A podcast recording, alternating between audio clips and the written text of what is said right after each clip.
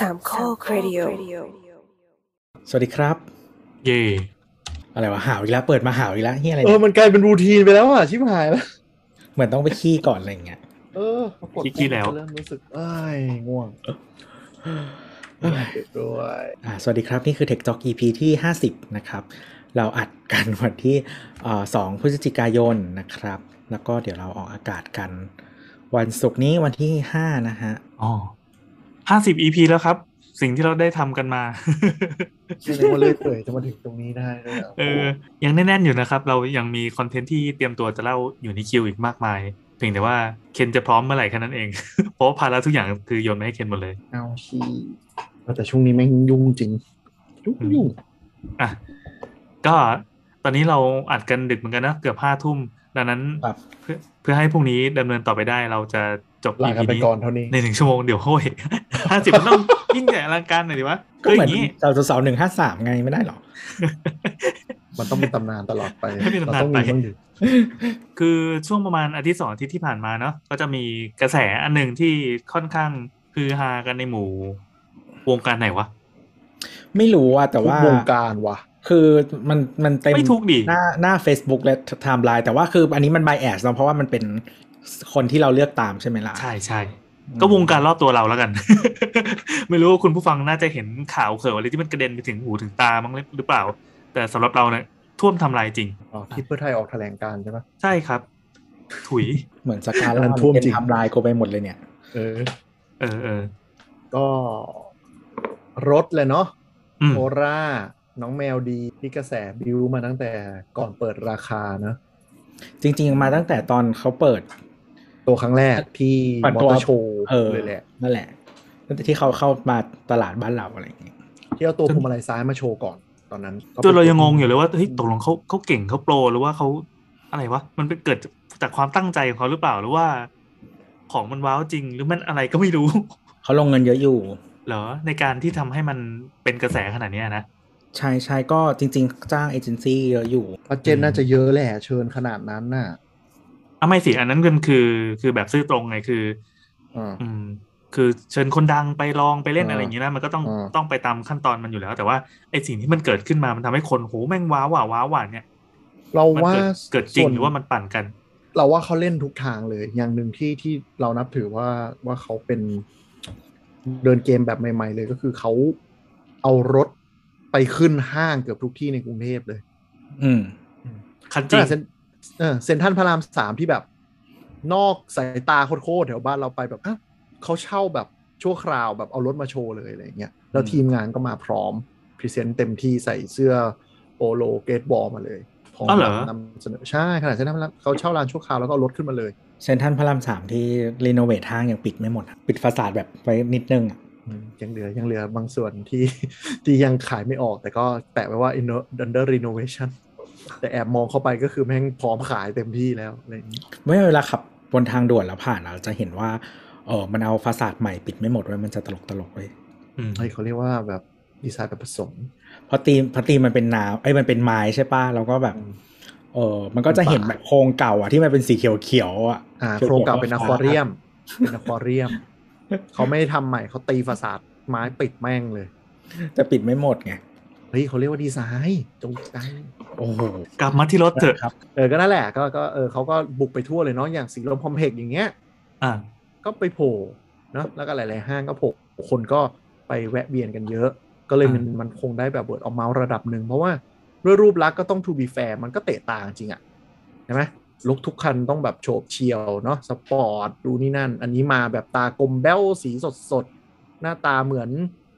มินิกับปอร์เช่ผสมพันธุ์กันออกมาอะไรอย่างเงี้ย อืมอืมมันก็มันก็แบบ แล้วผสมพันธุ์ออกมาดูดีนะ อืม ก็ใช่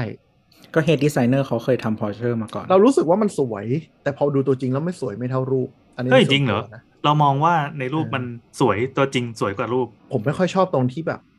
ไฟหน้ากับตามันบี้ไปนิดนึง มันป้อมป้อมๆไปนิดนึง แต่เข้าใจมันออกมาให้มันน่ารักแหละ อืมอืมอืมอืมอืมมันก็ต้องต้องมองจากสายตา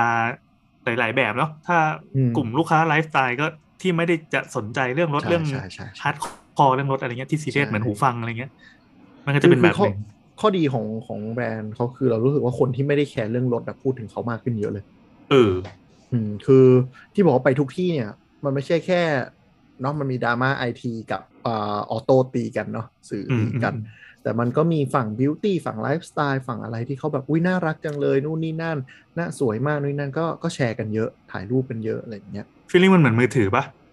อยู่อืมไอ้ใช่ซัมซุงเปิดฝาพับขึ้นมาใช่ไอ้พวกสาย tech ก็โอ้โหแบบแรงก็ไม่แรงเล่นเกมยังไงอะไรเงี้ยใช่กูไม่ได้รู้สึกคุยกับมึงอืมรู้สึก moment แบบนั้นพอสมควรคือมือถือมันเป็นของที่มันกลายเป็นแบบของทุกคนไปแล้วไงอืมเพราะฉะนั้น audience มันกว้างมากๆ แต่ว่าอย่างพวกรีวิวเวอร์เมืองนอกอะ่ะสายรถเองก็ตามอะ่ะเขาก็เหมือน consider ส่วนใหญ่รถไฟฟ้าว่าเป็นแบบ gadget อะไรอืมอ่าเพราะฉะนั้นก็คือเหมือนกับว่าเขาเรียกว่าอะไรอะ่ะ ก็คนที่เป็น Early Adopter ของสายนี้มันก็คือคนที่มาจากเอ่อฝั่งนี้อะไรเงี้ยอืมอืมดังนั้นก็ไม่ผิดที่จะเอา tech blogger ไปเป็นตัวชูในการพาไปรีวิวต่างๆ นอกจากสายรถอืมจก็อริงย่างๆเป็นรถอะไรจริงๆมันก็มันก็ไม่ผิดอยู่แล้วอะอืมก็รับเงินเขาอะ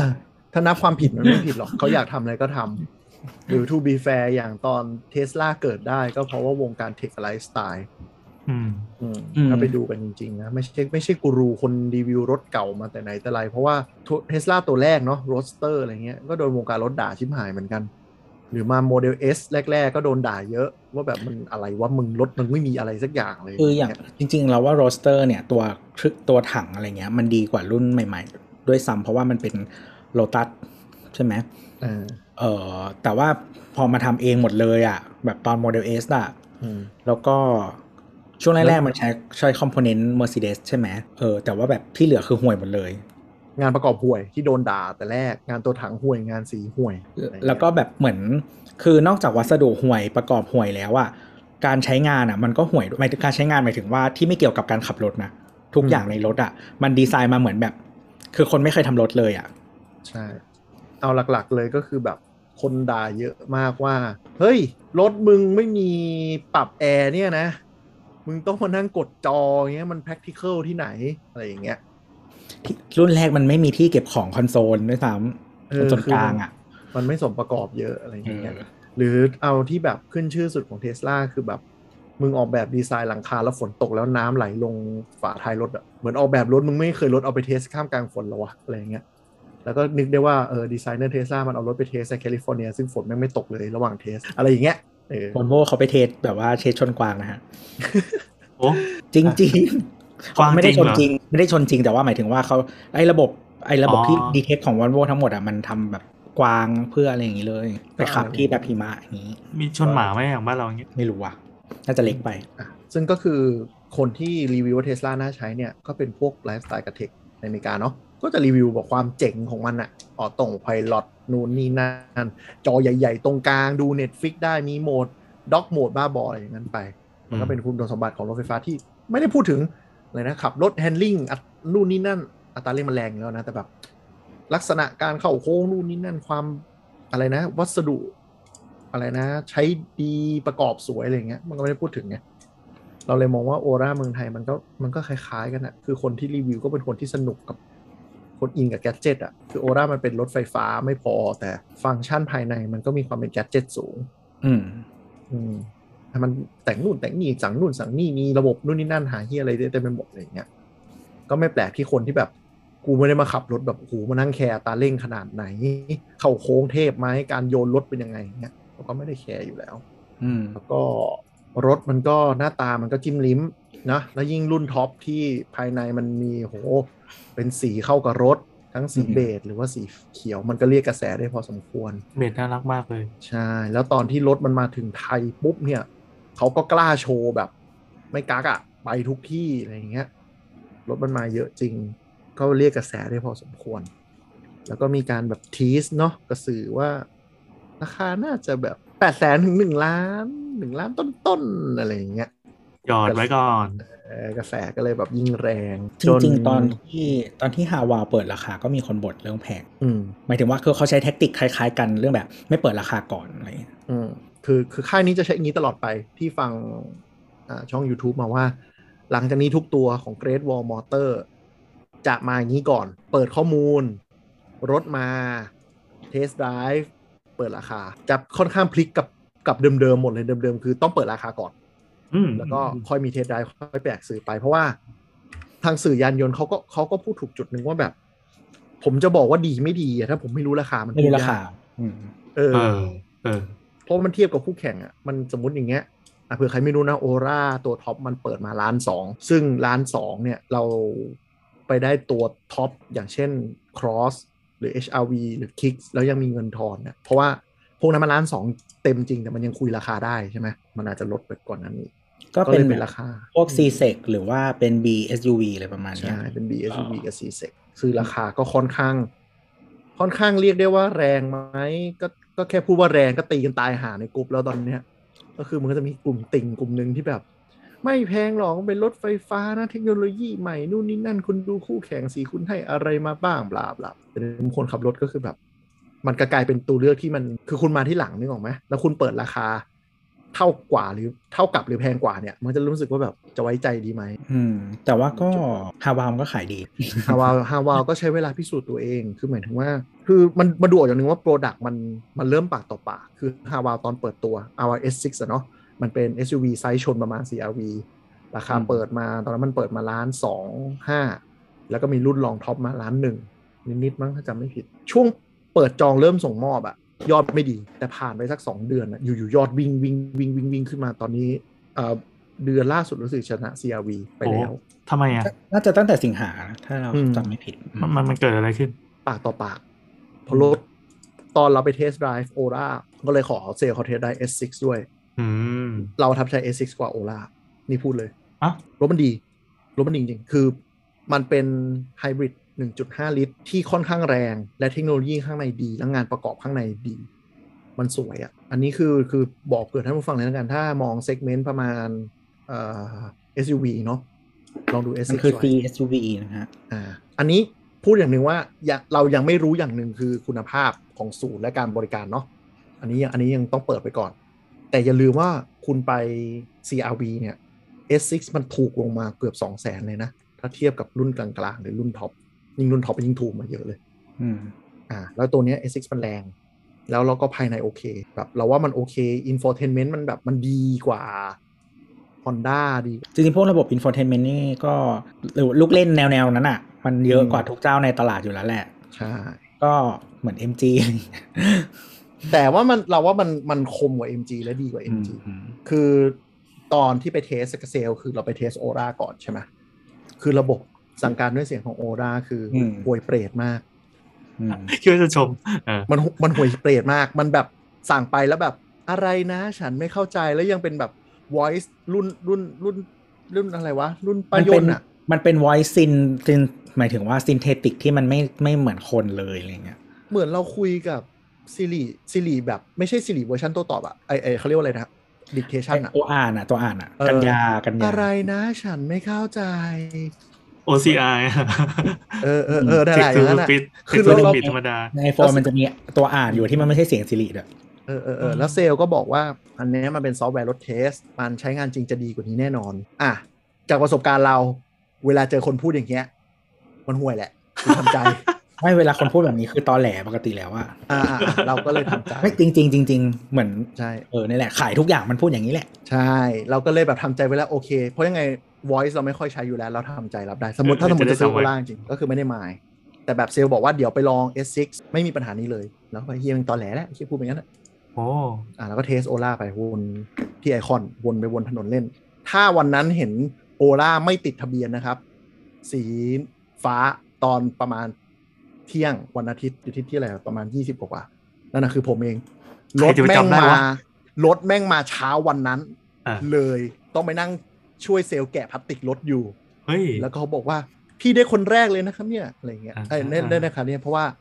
จริง ๆ อะคิววันนั้นเขาเต็มหมดแล้ว แต่รถมันมาเร็วแล้วรอบเที่ยงมันมีสล็อตว่าง ผมเลยไปเสียบเออไม่ใช่สิสิบเอ็ดโมงเปิดไอคอนสยามเลยคือไปแล้วไปนั่งแกะพลาสติกกับเซลล์แล้วคือรถมันไม่มีทะเบียนเว้ยแล้วออกถนนใหญ่ทะเบียนแม่งเสียบอยู่ตรงกระจกหลังแล้วความรู้สึกที่ได้เปิดซิงเออเปิดซิงเปิดซิงจริงเปิดซิงจริงก็ขึ้นไปก็โอเคประทับใจไหมกลางๆ ไม่ได้ impress มาก เรารู้สึกว่าจอจอกลางมันเล็กไปหน่อย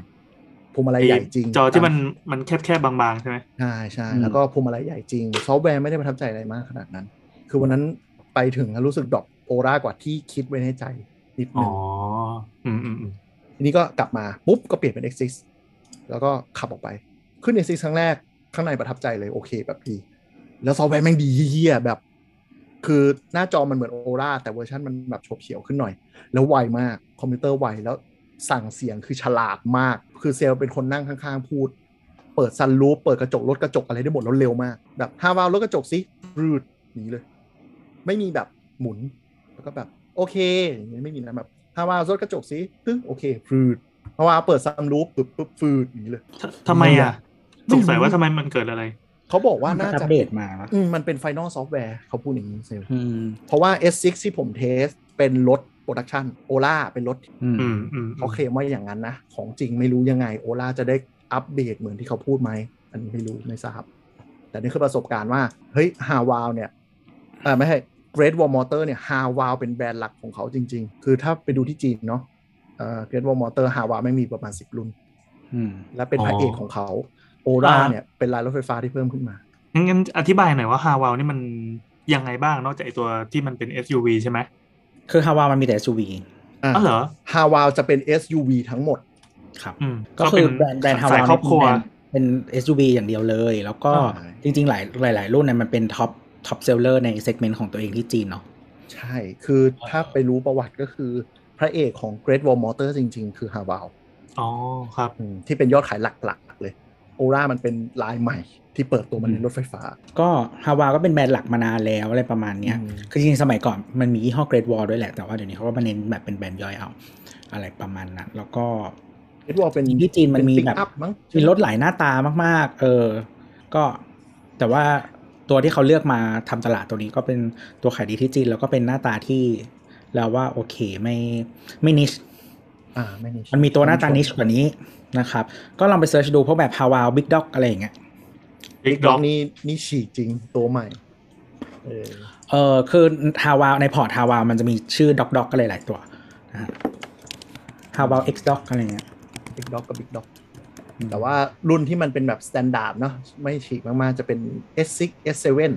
อืมอะไรอย่างนี้ก็ว่าไป นี่โดยรวมแล้วก็เขาพูดถึงเป็นเป็นรถ แต่ว่าฮาวาวเนี่ยเอ้ยไม่ใช่ Great Wall เนี่ยเขาจะมีรถมาเปิดตัวเมืองไทยนะ หลังจากนี้เรื่อยๆเลยประมาณ 6 รุ่นโอ้หกอันนี้รุ่อันนี้ที่คือในช่วงระยะกี่ปี ภายใน 2 ปี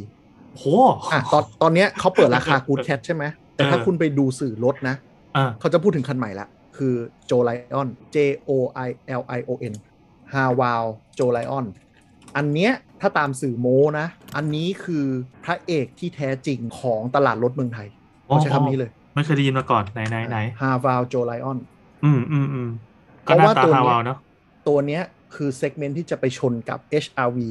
กับ Corolla Cross อืมซึ่งเป็น segment ที่เขาจะสู้ SUV จริง ๆ ตัวนี้ ด้วยราคาที่มัน drop ลงมากว่า H6 ซึ่งอันนี้เป็นไฟฟ้าเหมือนกันใช่ไหม ไม่เป็นไม่ครับ1.5ไฮบริดอ่าและเราจะเป็นประเทศแรกในโลกที่ใช้ 1.5ไฮบริด ก็คือฮาวาวอะมันจะไม่ได้เป็น full ไฟฟ้าตอนนี้นะ ก็คืออมส่วนใหญ่ก็จะเป็นประเป็นแบบเครื่องไอซ์หรือว่าเป็นไฮบริดอะไรอย่างนี้แหละ แล้วก็ไฮบริดเนี่ยถ้า search ปุ๊บเนี่ยอยู่ๆทุกเจ้าจะเล่นข่าว Jolion พร้อมกันเลย ก็แสดงว่าเป็น press marketing เขาค่อนข้างแน่นอืมคือเปิด ORA ปุ๊บ สัปดาห์ถัดมาเล่นข่าว Jolion ต่อเลยลองดูเป็นรถที่น่าสนใจแล้วก็ยังไงด้วยด้วยความที่เขากล้าเปิด S6 ถูกกว่า SUV ในตลาดตัวเนี้ยน่าจะเปิด ถูกกว่าอืมเพราะว่าเขาแบบเขาไม่ได้แบบของใหม่อะเนาะคือเขาใช้ใช้รากฐานเดิมที่ขายดีอืมอันนี้ถ้าพูดถึงนะ ถ้ารอได้ก็ก็น่าสนใจถ้าคุณต้องการ B SUV เซกเมนต์จะมาชนตรงเอ๊ะเหมือนถ้าเราฟังมาไม่ผิดคือโอล่าในไทยเนี้ยจะเป็นที่สองปะๆอ่ามันโรเอาพร้อมๆ กันเลย เพราะว่าตอนนี้มันประเทศอื่นก็เริ่มเริ่มมีรีวิวกันแล้วอะอืมอาจจะเป็นคือ global rollout คือโอล่าก่อนหน้านี้มันไม่ได้ทำตลาดนอกจีนเท่าไหร่ แต่ว่าอืมฮาวาวมีอยู่แล้วอืม ฮาวาฮาวาเยอะมีหลายประเทศนเลอกยนอกจีนอยู่แล้ว ทั้งในแอฟริกาหรือว่าละตินอเมริกาอะไรประมาณนี้อืมนะครับอ๋อแล้วก็จริง ๆ ก่อนหน้านี้เขาจะลงไปอินเดียแต่ว่าเห็นเงียบไปก็มาไทยแทน คือโอราจริง ๆ เนี่ยมันเข้าใจว่ามันเปิดมันมัน rollout ช้ากว่าแผนด้วย เพราะว่าเรื่องชิปกับเรื่องแบตอืมที่มันมีปัญหาระดับหนึ่งอืมแล้วก็เซิร์ฟในจีนก็ไม่ค่อยพอก็หมายถึงว่ามันกระแสมันดี แต่ว่าในไทยเป็นรุ่นนำเข้าร้อยเปอร์เซ็นต์เขาว่าจะขึ้นไลน์นะ แต่ไม่ใช่เร็วๆนี้ อาจจะปลายปีหน้า แต่ไลน์ที่จะขึ้นก่อนน่าจะเป็นอันนี้ อันนี้พูดมาไม่รู้จริงมาคือ อาจจะเป็นตัว Jolion S6 ก็เข้ากับโจไลออนเข้าใจว่าถ้าโรงงานเดิมของเอ่อ GM ที่ทางเอ่อ Great Wall Great Wall ซื้อไปเทคมาเนี่ยมันก็น่าจะพร้อมขึ้นลายแนวที่เป็นเครื่องสันดาปอะไรอย่างนี้อืมแล้วมันซัปพระพกลาอบยเอแคอปร์ที่ว่าเก่าด้วยอะไรอย่างเงี้ยซัพพลายเออร์อะไรในไทยก็มีค่อนข้างครบอยู่แล้ว หมายถึงว่าที่มันจะต่อยอดได้ง่ายๆนะถ้าเทียบกับรถไฟฟ้าอะไรประมาณ ก็ที่อังกฤษก็เพิ่งเปิดรีวิวมาอะไรคือจริงๆก่อนหน้าเนี้ยเราหารีวิวเมืองนอกไม่ได้เลยเอ่อตัวโอล่าอะไรเงี้ยอืมก็แต่ว่ารีวิวจีนสัปดาห์นี้ก็เออมีแต่รีวิวจีนคนไทยเลยคือคนไทยอะไม่ใช่รีวิวจริงด้วยมันจะเป็นแบบถ่ายคลิปพูดอะไรไปงั้นอะเราก็เลยเสียเวลาดูพากย์ทับอีกทีเออมันมันมันแบบเสียเวลาดูอะอืมก็เออตอนนี้มีที่อังกฤษออกมาแล้ว ก็คือมันเป็นพวงมาลัย ก็ที่อังกฤษเป็นพวงมาลัยขวาเหมือนบ้านเราเนาะแต่ว่าเข้าใจว่ารถที่เขาให้ลองลองกัน ถ้าเป็นสื่ออะไรเงี้ยมันยังเป็นพวงมาลัยซ้ายอยู่เป็นรถ pre-productionนะฮะก็จะชื่อว่า Aura Cat Cat เฉยๆ ไม่มีกูดแคทไม่แต่มี Good แต่มันคือ Cat กูดแคทใช่แต่ที่จีนมันคือ Good Cat แล้วก็ที่บ้านเราก็จะชื่อ Good Cat อ่าแต่อันนั้นเป็นแคทครับ คือชื่อ Good Cat มันก็คงออกเวิร์ดจริง ๆ ในภาษในภาษาอังกฤษอะมันก็อืมทุกทุกทุก Good Cat Black Cat White Cat Ballet Cat Lightning Cat ด้วยตัวแรงชื่อมันก็ดูเด๋อๆหน่อยนึงเออที่แต่ที่อังกฤษจะมีรุ่น GT ด้วยแต่บ้านเราไม่รู้จะมีหรือเปล่า อาจจะส่วนใหญ่จะชอบมารุ่นที่มันเป็นรุ่นท็อปจริง ๆ จะชอบดันยอดเวลาผ่านไปปี 2 ปี ทุกรุ่นนะสังเกตดูของ Toyota จะเป็น GS ของ Honda จะเป็น RS จะโผล่มาอืมเออแต่ว่านี่เป็นแต่ว่าแต่อืมแต่ว่า GT ไม่ไม่ได้แรงกว่านะ แค่แต่งเฉยก็ใช่ก็นั่นแหละ ก็เหมือน RS กับ GS เป๊ะเลยกระสู้เลสซิ่งของ Toyota เนี่ย เน้นเท่ แล้วก็ขายชุดแต่งเพิ่มอีกแสนหนึ่งอันนี้อันนี้เผื่อเป็นเกร็ดความรู้นะเผื่อใครไม่รู้คือทำไมถึงชื่อว่าโอรากูดแคทเขาใช้คำสุภาษิตจีนเนาะไอของเติ้งเสี่ยวผิงอ่าแมวขาวหรือแมวดำถ้าจับหนูได้ก็เป็นแมวดีๆอืมอะก็คือ black cat white cat แล้วก็ good cat ที่เป็นลายเริ่มต้นของเขา แล้วหลังจากนั้นก็คือจะเพิ่มอะไรแมวไหนก็เพิ่มอีกที อย่างมันมีตัวท็อปที่เป็นรถค่อนข้างแรงเลย แล้วก็หน้าตาเหมือนเหมือนแคทเนี่ยตากลมๆเนี่ยชื่อ lightning cat อ่า ขอดูหน่อยดิ Lightning Cat จะเจอไหมอันนี้ก็คือเดี๋ยวจะเปิดตัวละลอกหน้าเหมือนกันปะอ่าไม่รู้เหมือนกัน คือค่ายเนี้ยจะชอบเป็นอย่างเงี้ยทีเซอร์มาเร็วเร็วแต่ไม่มีอะไรอัปเดตอืมอืมคืออันนี้มุกนะ ในกลุ่มคนไทยเนี่ย ที่เขาแซวพวกค่ายรถกันนะเขาจะแซวค่าย MG ว่ากี่ล้าน ค่ายกี่ล้าน มันมาจาก อันนี้บูลลี่บอกว่าวะมันมาจากตอนตั้งคลับ MG ใหม่ ๆ เนี่ย มันชอบมีคนเอารถ MG ก็คือเป็น ZS ไปจอด แล้วก็บอกว่า อุ้ยผมผมดีใจมากเลย รถใหม่ป้ายแดงมีคนทักว่า ซื้อมากี่ล้านนะครับ สวยจัง แล้วทุกคนก็ไปรุมบูลลี่ว่าแบบอ๋อหมายความอ๋อมันมีไอ้บทคำบทความนี้มาก่อนก็เลยกลายเป็นมีมเออประมาณว่าแบบกี่ล้านอะไรอย่างเงี้ยอืมก็บางทีก็เหมือนเบนซ์บ้าง BM บ้างเออมาสเตอร์มาสด้าอะไรบ้างเหมือนไปคนนู้นก็เหมือนคนนี้ใช่เหมือนคนนู้นเหมือนคนนี้แล้วซึ่งรถก็แบบก็เป็นสไตล์ของค่ายอันนี้ไปแล้ว ใช่ก็เลยโดนโดนบูลลี่เบาๆ ทีนี้ค่ายเกรด a l เนี่ยเขาเรียกว่าค่ายกี่บาทเพราะเปิดตัวมาสามเดือน ไม่มีราคาหลุดมาสักอันแต่รีวิวรถหาที่อะไรเต็มไปหมดเลยตั้งแต่ S6 แล้วเออเออเขาเรียกว่าค่ายกี่บาทอ่าก็เลยกลายเป็นตระกูลจีนไปแล้ว กี่ล้านกับกี่บาทสงคือค่ายเหมือนเหมือนตอนที่เปิดตัวครั้งแรกอะ่ะ จริง ๆ สิ่งเดียวที่อยากรู้คือราคา เพราะไม่มีราคาก็ไม่รู้จะดูทำไม ใช่ คือคือมันดูมัแบนบไม่ถูกเต็มอิ่มอะ เออคือสื่อสื่อมอเตอร์เขาพูดถูกอย่างหนึ่งว่าแบบ รถเนี่ย price range มันถี่กันมาก เพราะฉะนั้นการจะรู้ว่าดีไม่ดีอะมันต้องรู้ว่าคุณเปิดมา range ประมาณไหนจะเทียบกับตัวไหนได้นึกออกปะถ้าสมมติคุณถูกใจรถคันหนึ่งมาก แต่เปิดแพงกว่า gap คนอื่นสองแสนก็จะเริ่มรู้สึกว่าเฮ้ยไม่เริ่มไม่คุ้มละอย่างเงี้ยเพราะว่าอ่าสมมติ let's say รถอย่างตัวตัวตัวโคโรราครอสอย่างเงี้ยมันตัวท็อปล้านสองใช่ไหมแล้วขยับไปอีกนิดนึงเนี่ย คุณก็จะอาจจะไปเล่นแคมรี่เล่น CRV ใช่ไหม ซึ่งมันเพิ่มอีกสองแสนก็เริ่มได้รุ่นเริ่มต้นของอันนั้นแล้ว แล้วถ้าคุณเปิดตัวมาแบบขี่กันอย่างเงี้ย มันจะต้องเทียบสองเซกเมนต์ไงว่าคุณเพิ่มอีกห้าหมื่นแสนหนึ่งคุณได้อย่างนี้คุ้มกว่าซึ่งแบบราคามันมีผลต่อต่อในสื่อสายรีวิวรถพอสมควร คือมันเป็นลักษณะของการซื้อรถในบ้านเราอยู่แล้วด้วยแหละเราเราเราคือมันเป็นของที่เขาเรียกอะไร high investment แพงใช่ปะใช่แล้วก็แพง เออแล้วก็เราถือกันนานอืมเออเพ ราะฉะนั้นเนี่ยมันก็เลยมันมีหลายด้านที่ต้องคำนึงนะเวลาคนคนจะซื้อรถอะไรอืมทีนี้กลับมาที่โอราเนาะที่ไปลองแล้วก็เปิดราคาบรรยากาศแล้วกัน ก็ตอนที่ไปลองตอนที่อะไรก็ตื่นเต้นกันมาก ตอนนั่งรอเซลล์แกะพลาสติก แล้วก็เดินไปหา key card ออกจาก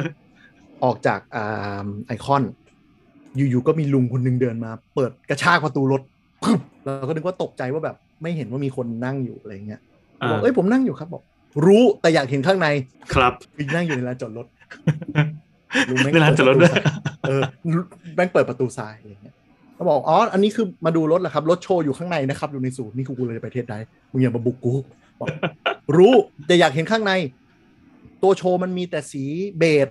ผมอยากเห็นข้างในสีดำเป็นไง ครับ ผมจองไปแล้ว แต่เป็นลุงเลยนะของมึงไม่ใช่เรื่องของมึกับกูป้าเลยอะไรเงี้ย ก็มีความสนใจในในกลุ่มที่หลากหลายในด้วยหน้าของตากลุ่มแหละคนไร้มารยาทเนี่ยเหรอกี่บาทส่วนความเป็นรถไฟฟ้าความเป็นอะไรไหมไม่ขนาดนั้นก็คือมันไม่ได้แรง เออ มันไม่ได้แหลกอัตราเร่งมันเฉยๆมาก มันไม่ได้แรง แล้วก็สิ่งที่เรารู้สึกตะขิดตะขวงนิดนึง คืออันนี้อยากให้ทุกคนถ้าสนใจตัวนี้จริงๆ พยายามไปหาเทส t d ไ i v e มันไม่ใช่รถเล็ก มันไซส์ประมาณเกือบเกือบเกือบ Countryman เลยมั้ง เท่าที่กะด้วยตากะประมาณ Countryman แสดงว่ารถมันเปรียบเทียบให้ใกล้ตัวขึ้นมานิดได้ไหมเอ่อ Countryman ประมาณใกล้ HRV โหลดเตี้ยมันไม่ได้คือคือรูป CX มันจะดู30อะไรอย่างนี้อ่าอ่าคือรูปมัน CX30 รูปมันจะดูหลอกตาว่ารถมันจะประมาณมาด้าสองแต่จริง ๆ มันไม่ใช่อืมันค่อนข้างใหญ่ แล้ววงเลี้ยวเนี่ย ค่อนข้างกว้าง มันอืมเหมือนขับ SUV ที่เตี้ยลง อ่า อันนี้อันนี้ต้องต้องยอมรับคือทัศนวิสัยเหมือน SUV ด้วยคือกระจกหน้าโปร่งมองเห็นแล้วลองเห็นกระโปรงหน้านี่หรอกไหมอืมถ้าเราขับซีดานมันจะมันจะไม่ค่อยเห็นนี่หรอกไหมมันจะแคบกว่า มันจะค่อนข้างโปร่งแล้วก็วงเลี้ยวกว้าง นี่ไปลองดูถ้าไม่ชินไม่ชินต้องไปลอง ส่วนวัสดุอะไรข้างในก็ก็ตามภาษารถเรนจ์ประมาณเนี้ยไม่ได้ไม่ได้มีอะไรเป็นพิเศษที่ประทับใจเบาะนวลไม่ได้ลองเพราะวันนั้นขับลองรุ่นลองรุ่น 400 อะไรนะโปร400 400 Pro สิมันจะมี 400 Tech 400 Pro แล้วก็อะไรวะ 500 Ultra อร่อยอ่าทีนี้มันมันมันมันเกิดดราม่าเบาๆ ก็คือแบบกลุ่มหนึ่งเขาคิดว่า ราคาตามที่ทีสมาเนี่ยมันจะประมาณไม่เกินล้านห้าหมื่นอ่ามันจะมีราคาที่หลุดที่ไม่ใช่หลุดที่เขาลือกันมันคือ8 9แล้วก็10อืมอันนั้นเอออัอันนั้นส่วนตัวเราไม่ค่อยเชื่ออยู่แล้ว เราเชื่อว่าเป็น90 11อืมแต่ที่หลุดโผล่เราคือมันมา10 11 12อันเนี้ยตกใจ เพราะว่าด้วยความที่แบรนด์มันใหม่ไงคุณก็ไม่น่าจะกล้าเปิดอันนี้ แต่เขาก็อ้างความเป็นรถไฟฟ้า ก็คืตีอกันไปมันมันคือจริงๆถ้าเทียบกับในตลาดอะ มันก็ เราว่าราคามันไม่แพงอืมแต่ตลาดรถบ้านเราอะราคารถมันแพงอยู่แล้วยังไงนะหมายถึงว่าโดยพื้นฐานของราคารถในบ้านเราอะมันแพงกว่าที่อื่นอยู่แล้วอ่าเออ แล้วก็ เพราะฉะนั้นน่ะในในเซกเมนต์ที่มันสล็อตเข้ามา จริงๆ ถ้าไม่นับเรื่องเรื่องชื่อแบรนด์หรืออะไรอะมันไม่ได้แพง อืมอืมเออแล้วว่ามันจะมีคนมันมีความคาดหวังอย่างเช่นว่าที่จีนมันถูกกว่านี้เยอะอ่าเออจริงๆ MG ก็เป็นแหละ เออก็คือบางคนน่ะเห็นราคาในจีนของ MG แล้วอะ ก็คือบวกบวกไปเลยประมาณ 30-40%อืมก็จะได้ราคาใกล้เคียงที่ขายในบ้านเรา เราว่าส่วนหนึ่งคือจริงๆอะเขามีน่าจะมีมาจิ้นระดับหนึ่ง เพราะว่ามันเป็นรถขายความเป็นรถไฟฟ้าได้อะเนาะมันจะมีกลุ่มที่แบบกูยอมซื้อรถไฟฟ้าอะไรเงี้ยเพราะมีพรีเมียม แล้วก็แล้วในในในราคาช่วงราคานี้คือคู่แข่งก็คือ MG แหละอะแต่ว่ามันมีความ ที่เหนือกว่าก็คือในราคาพอๆกันเนี่ย ระยะมันได้ไกลกว่าเนาะอืม แล้วก็ MG ถ้าเป็นตัว ZSEV เนาะมันก็ได้ทรงเป็นแบบเอ่อ SUV SUV ที่มันใหญ่กว่า อะถ้าว่ากันตรงอ่า แล้วก็จะมีตัวที่ถูกลงมาๆอ่าแต่ว่าไม่ค่อยเห็นคนขับ ก็คือ EP ที่มันจะเป็นที่มันจะเป็นทรงแวกกอน แต่น่าสนใจนะ คือหลังจากที่โอราเปิดตัวราคาปุ๊บ YouTube เราวันสองวันต่อมาคือ MG EP ขึ้นมาแทน เป็นไปได้ว่า ตอนที่เปิดตัวแล้วในในกรุ๊ปในใน Facebook ที่เราเห็นก็มีคนบอกว่าราคาเนี้ยไปสอย EP น่าจะครบครันกว่า พอสมควร ก็เลยอาจจะทำให้คนหันมาดูรีวิว MG EP กันเพิ่มขึ้น แต่แต่จริงๆ EP อะ จริง ๆ มันเปิดมาสักพักหนึ่งแล้วนานแล้วเหมือนกัน แล้วก็จริง ๆ เราก็คิดว่าค่ายเขาก็รู้ว่าทรงนี้มันไม่น่าจะแคชแบกก้อนขายไทยยากด้วยแหละเออแต่ว่าเห็นที่อังกฤษก็ค่อนข้างชอบกันนะ ตัวนี้คือคือเอาจริง ๆ ในโลกเนี้ย ยุโรปน่าจะเป็นที่เดียวที่แวกกอนมันยังดีอยู่ ยังขายได้อยู่ใช่อะใช่ใช่เออ MG นะครับเผื่อใครไม่รู้ตลาดหลักเขาคือจีนและตลาดอันดับสองก็โนคือเขาใช้ยอดขายไทยเยอะกว่าแล้วแซงแล้วเหรอไม่แต่ว่าส่วนใหญ่เปิดตัวรถอะมันจะไปเปิดตัวที่อังกฤษบ่อยเขาเปิดที่อังกฤษไม่ได้เพราะว่าเขาจะขายที่อังกฤษมา ZSEV ตัวใหม่ก็เปิดตัวที่อังกฤษซะอลังการแต่แต่มันไม่ได้ยอดอาจจะไม่ไม่แต่ MG เมืองไทยเนี่ยยอดมันขายในเครือตัวเองเกินครึ่งวะแซวก็จริงๆยอดยอดที่ไทยดีกว่าที่อังกฤษแล้ว แล้วก็ที่อังกฤษเขา ปิดไลน์ไปกับหมดหมายถึงปิดไลน์หมายถึงว่าไลน์ผลิตนะ อืมอืมเอาอยู่แล้วแหละเพราะว่า ก็คือพอมันขึ้นลายพวงมาลัยขวาแล้วอะไรเงี้ยมันก็ส่งไปได้เนาะก็ปิดนั่นแหละก็ทำให้ให้คนมอง MG EV ที่เปิดมาตอนแรกค่อนข้างแรงก็มองอืมล้านสองเท่ากันกูได้รถที่มันดูใหญ่ spacious กว่าก็น่าสนใจกว่า แต่ระยะมันก็สั้นกว่าไงเออก็ประมาณมันมันก็มีจุดแรกแหละแล้ว คือเวลาขับในเมืองอะ คือ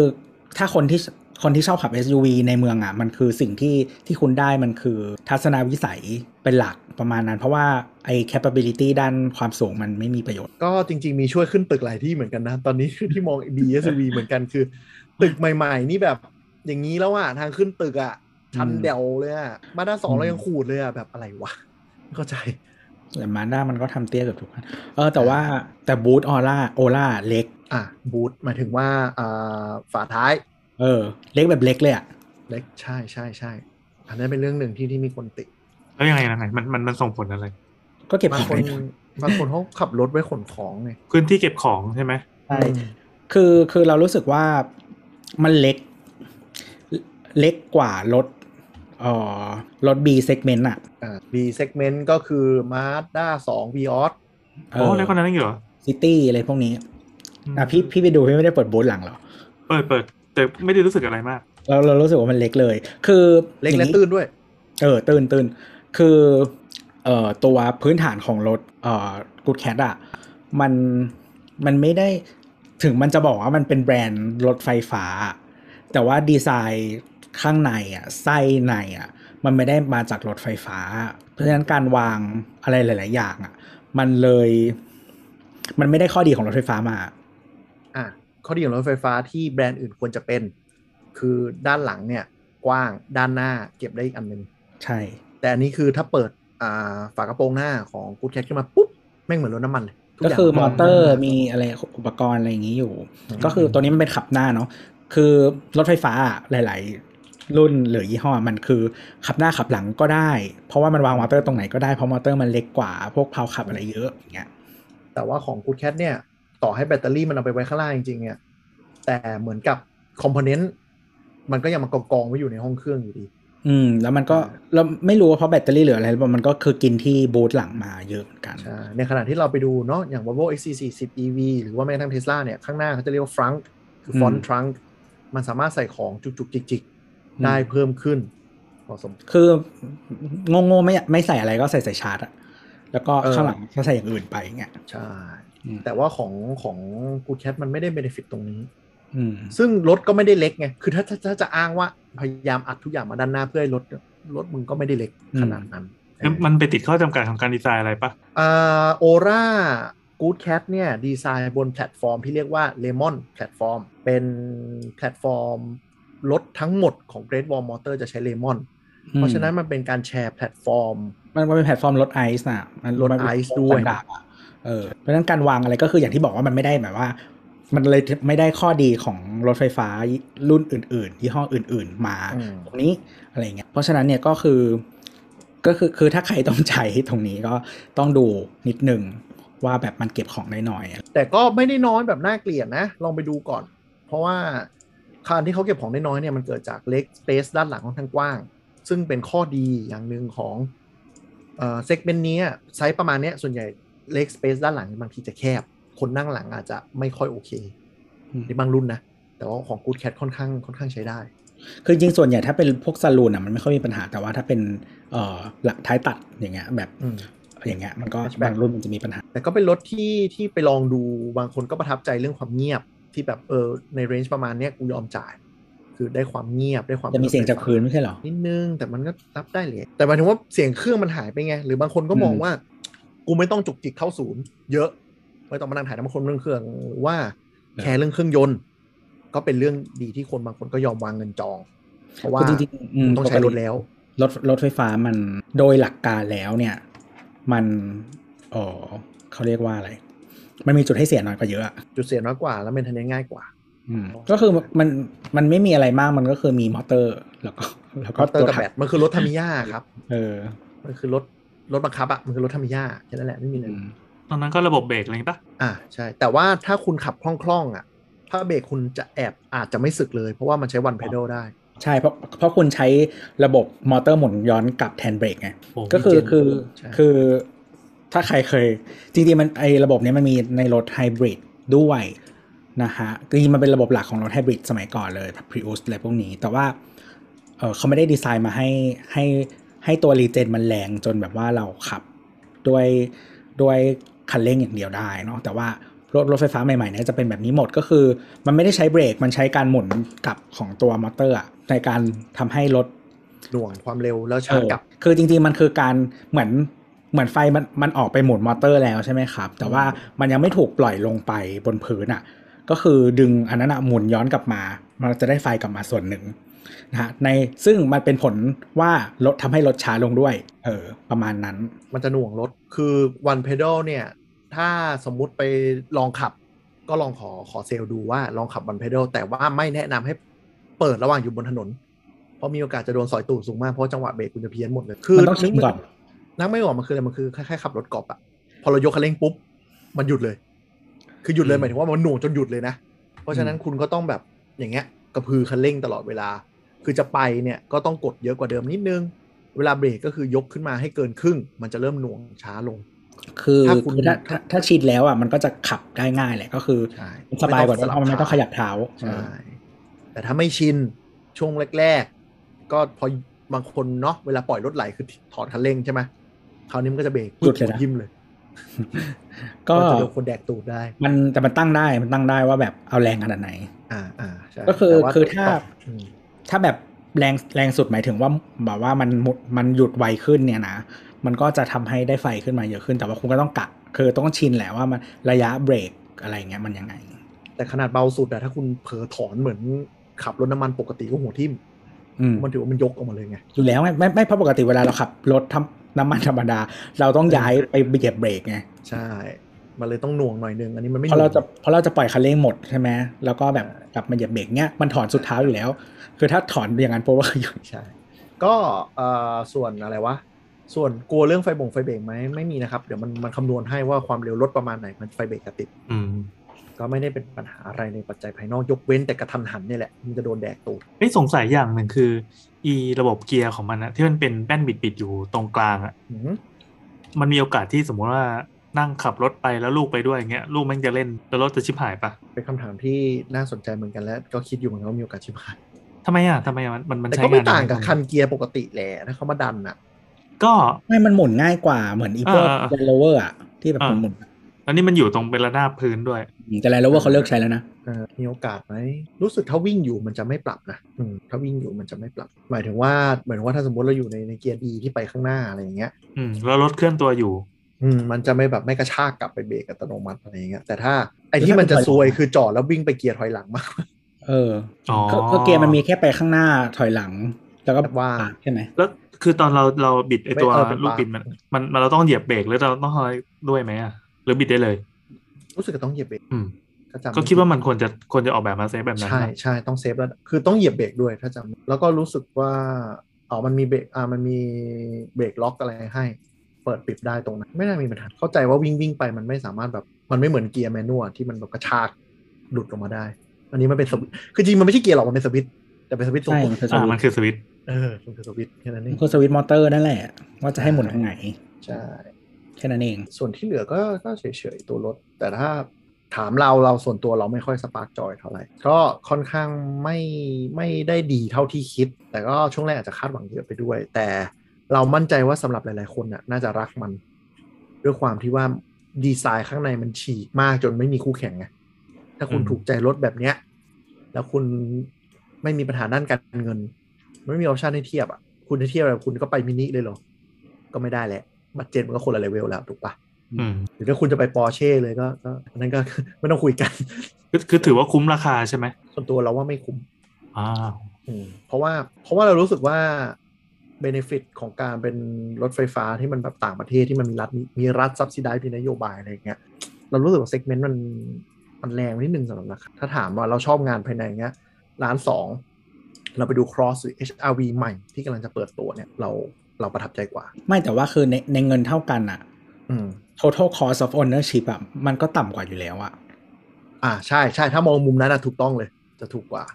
คือหมายถึงว่า เนี่ยคือคุณจ่ายเงินเท่ากันใช่ไหมแต่ว่าคุณไม่ต้องระหว่างเดือนอะทั้งค่าบำรุงรักษาแล้วก็ค่าค่าน้ำมันค่าน้ำมันอะมันอืมมันมันถูกกว่าเยอะอะใช่ใช่อืมแต่มันรู้สึกว่าแบบยังไงดีวะเงินเงินหลักล้านหนึ่งล้านสองอะเราเราไม่คุยตัวเริ่มต้นเนาะล้านหนึ่งล้านสองเนี่ย เรารู้สึกว่ามันถ้ามันเป็นรถไอซ์มันได้มันได้คุณภาพงานดีกว่า อืม แต่ว่า หลายคนมันก็ไม่มาแหละมั้งคือมันมีอย่างนี้ด้วยนะว่า บางคนอะไม่ได้ซื้อเป็นรถคันเดียวอะไรอย่างเงี้ยเนาะหมายถึงว่า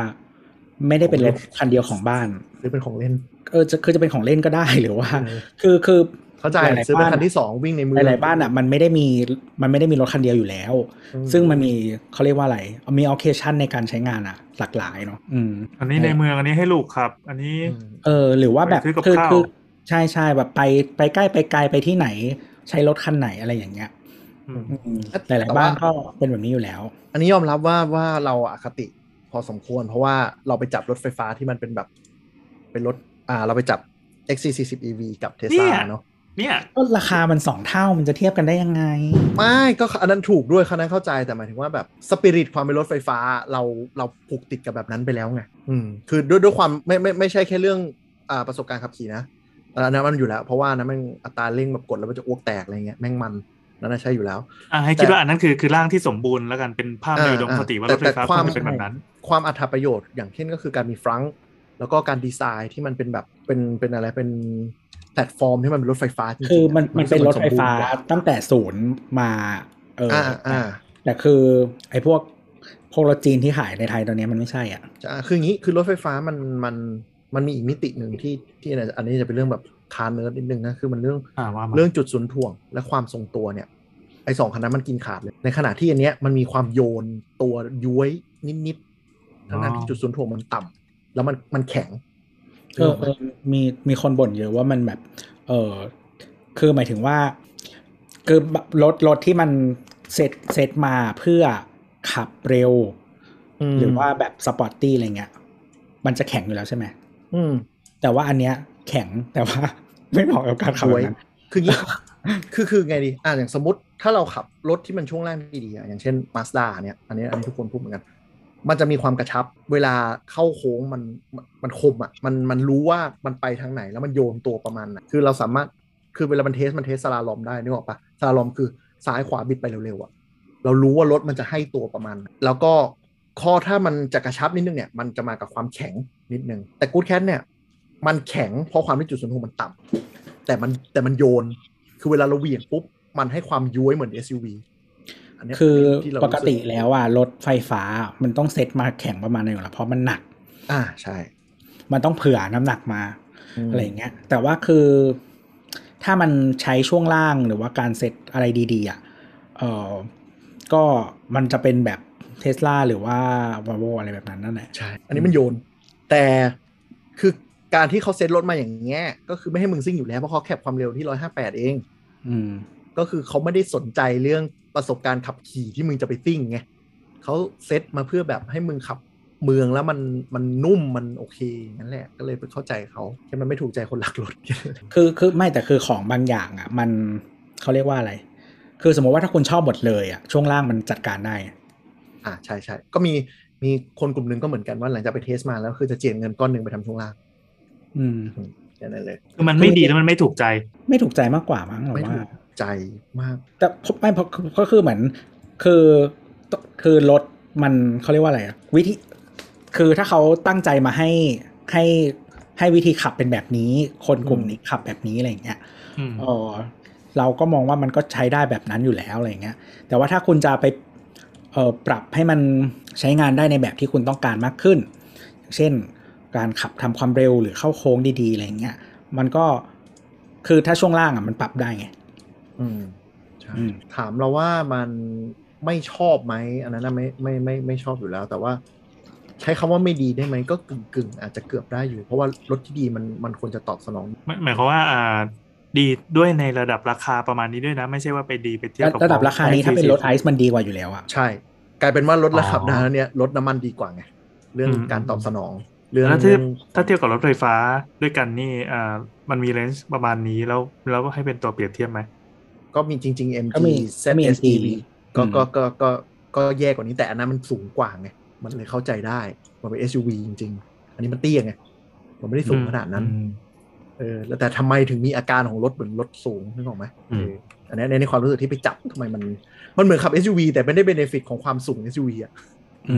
มมันยังไงยังไงไม่รู้เอออันนี้อันนี้ส่วนไม่แต่ว่าคือคือคืออืมคือของพวกเนี้ยถ้าคุณเทสเองแล้วคุณรับได้มันไม่มีปัญหาอยู่แล้วไงใช่ใช่ใช่บางคนไม่ได้แคร์ไงอันนี้อันนี้ต้องพูดพูดอย่างนี้มันแล้วก็ก็เลยอีกให้อันหนึ่งให้ก็ไม่เป็นเข้าการสังขับเกตนะขี่ของคุณด้วยว่าคุณขับแบบไหนขับที่ไหนอะไรอย่างเงี้ย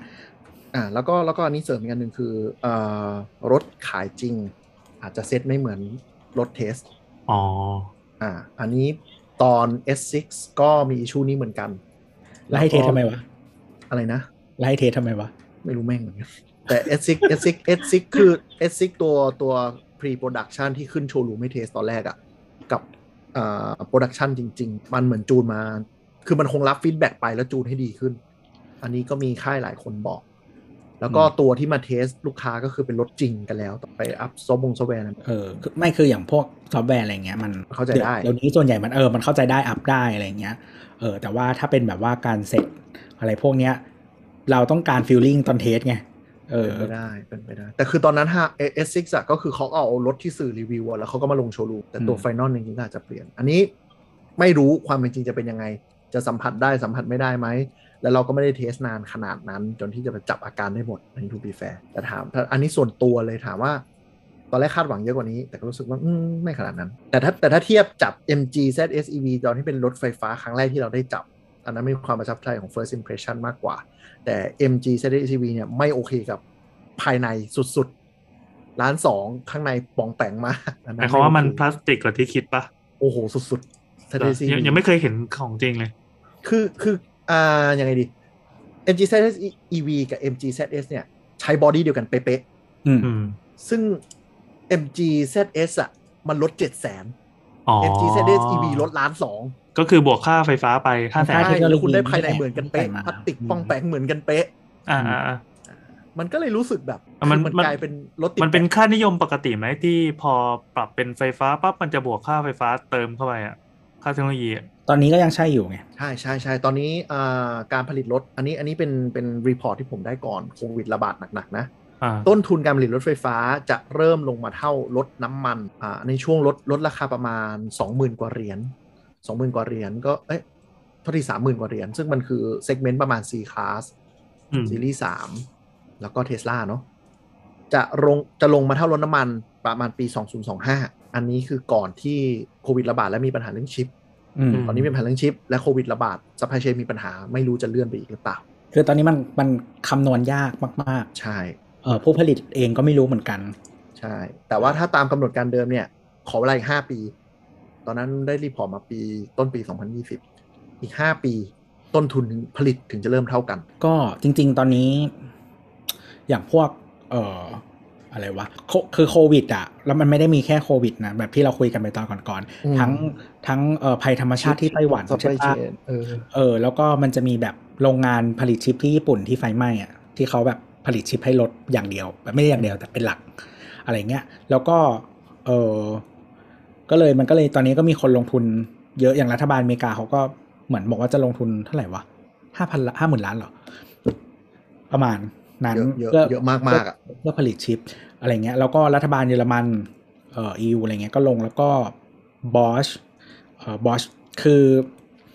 Bosch เนี่ยก็คือถ้าใครเห็นก็จะเป็นเครื่องมันจะมีเครื่องใช้ไฟฟ้าใช่ไหมแต่ว่าหน่วยนั้นอะมันคือจริงๆเขาเป็นซัพพลายเออร์ของ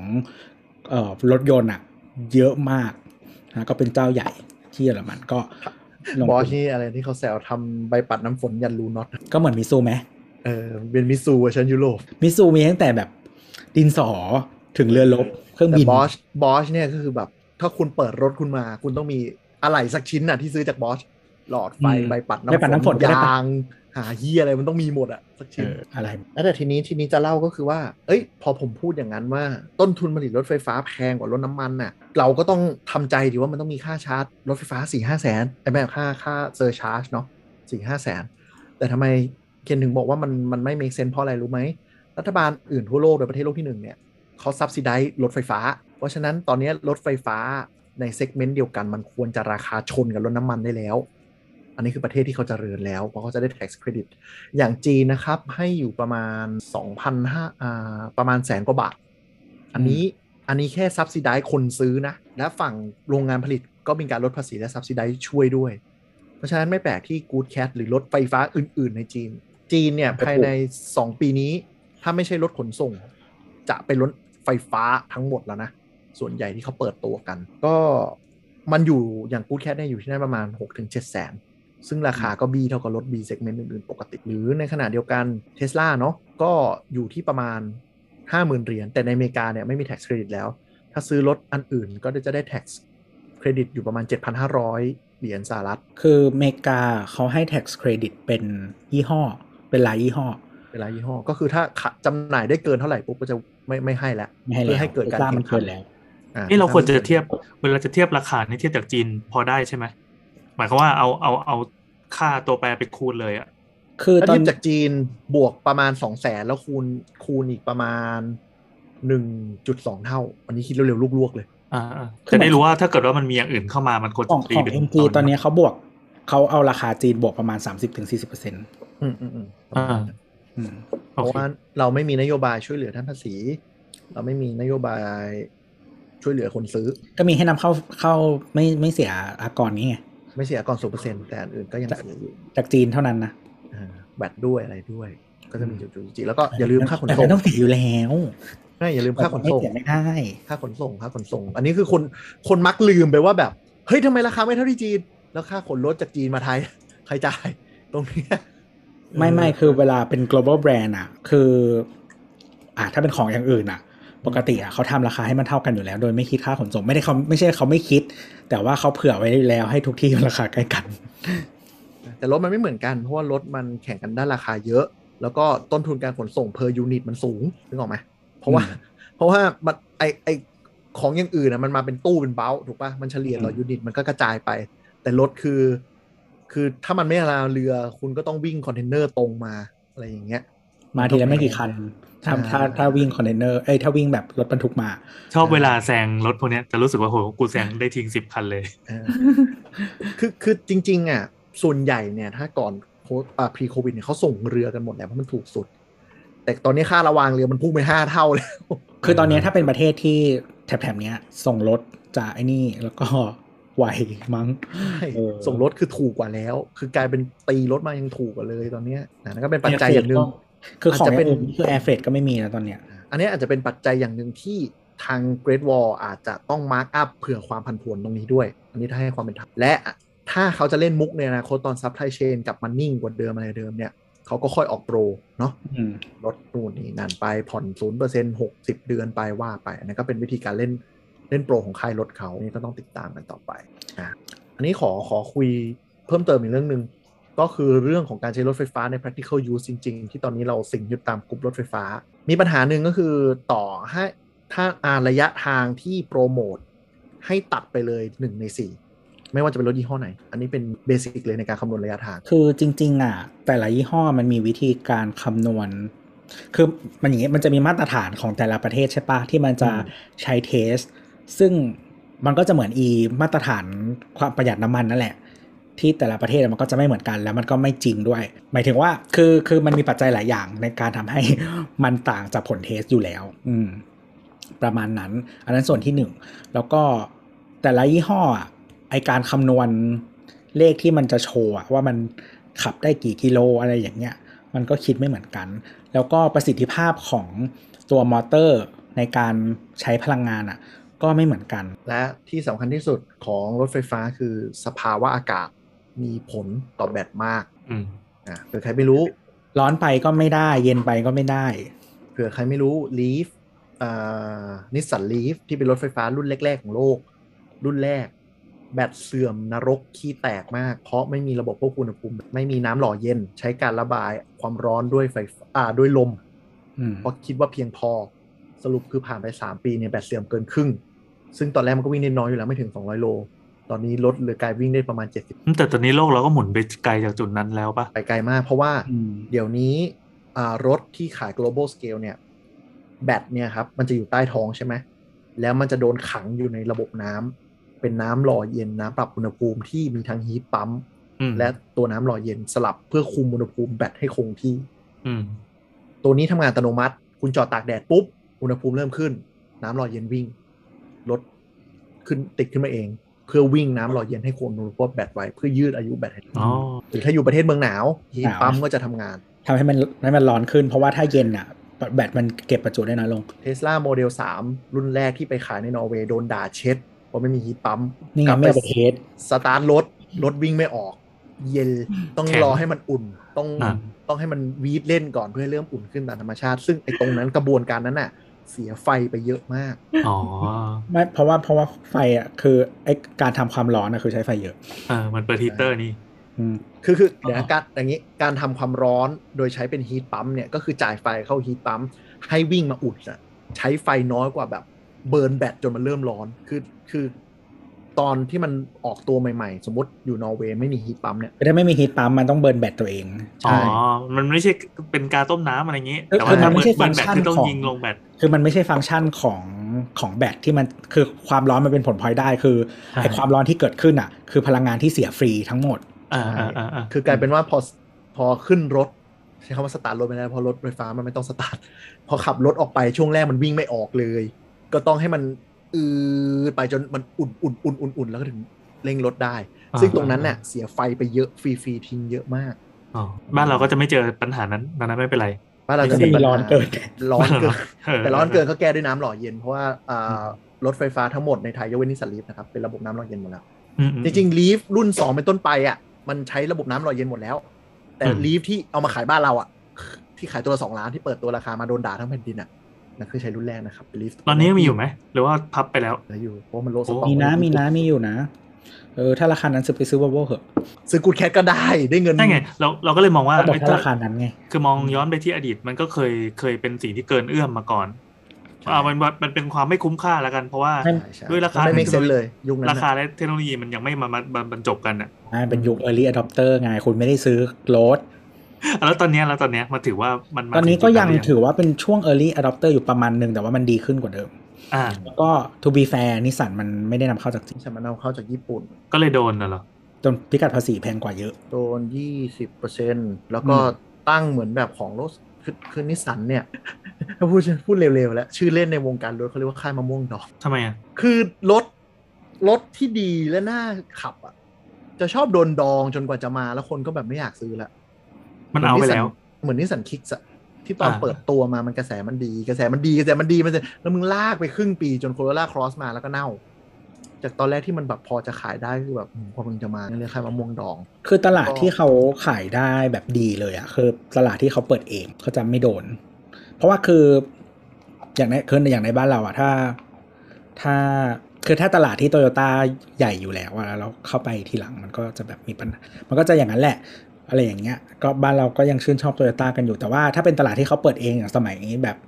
เปิดอีโคคาร์อย่างเงี้ยเขาเปิดเองอะอืมเขาก็อยู่ได้ คือนิสสันต้องยอมรับว่า gen เนี้ยดีไซน์รถสวยขึ้นเยอะ แต่ความแบบนิสสันไทยงงงๆมึนๆอะเป็นบริษัทที่ lost direction เพราะว่า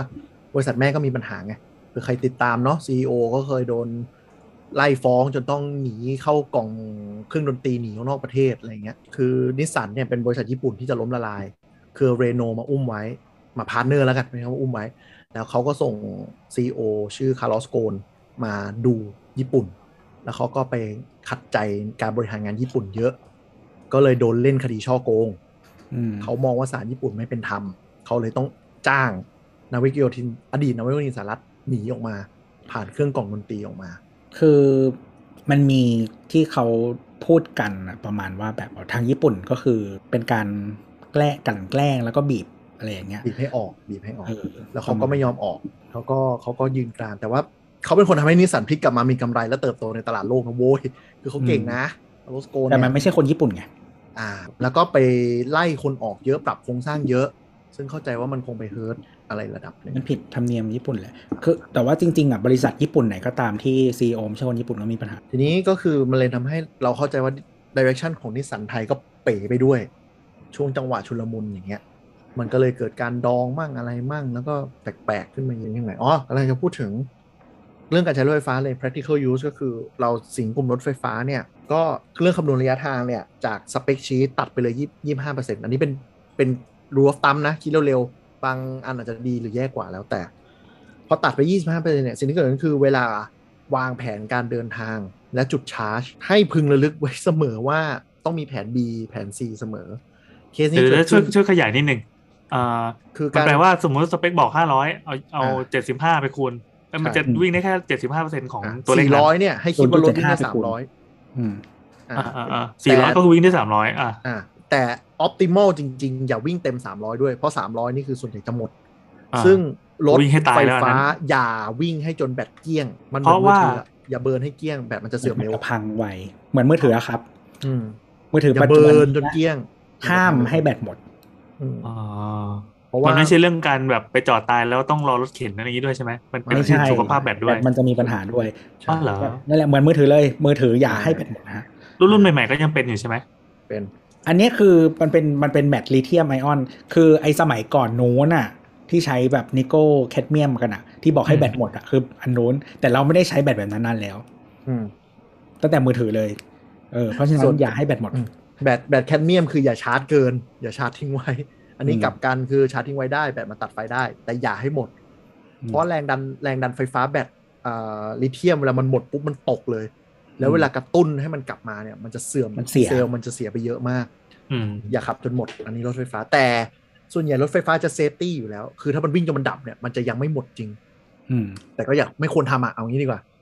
แล้วก็จเผื่อไว้ริงๆ หลาย ๆ รุ่นมันก็จะมีระบบที่คือถ้าชาร์จประจำวันคุณไม่ได้ไปไหนก็คือให้มันชาร์จถึงแค่ 80 พอ อ่าถ้าใช้ในเมือง 80 เท่านั้น100%เอาไว้ใช้ที่ต้องวิ่งใช้ระยะจริง ๆ ค่อยชาร์จอืมส่วนใหญ่ก็เซตได้เซต 80 บางที่ก็จะเอ่อแนะนำ90อันนี้แล้วแต่ แล้วแต่ก็ดูคู่อีกมือยี่ห้อจริงๆมันบางยี่ห้อมันจะมีซอฟต์แวร์ให้เซตกันนะก็เซตตามนั้น ก็ดูคู่มือรถซะอะทีนี้เรื่องเรื่องชาร์จ เรื่องแบตละ อ๋อจริงๆอะชาร์จรถนะครับ มันจะมีปลั๊กฉุกเฉินที่เสียบเต้ารับทั่วไปเพื่อชาร์จรถได้ แต่บ้านเรารู้สึกจะไม่อนุญาตให้ใช้ อันนี้ไม่ชัวร์อันนี้ไม่ชัวร์เหมือน คือเหมือนเหมือนอ่านมาว่าไม่อนุญาตแต่คนที่คือเทสลารถเกรมันก็มีมาให้ไงเขาก็ยังใช้กัน เพราะฉะนั้นต้องใช้สิ่งที่เรียกว่า wall charge เวลาคุณซื้อรถไฟฟ้าหลังจากนี้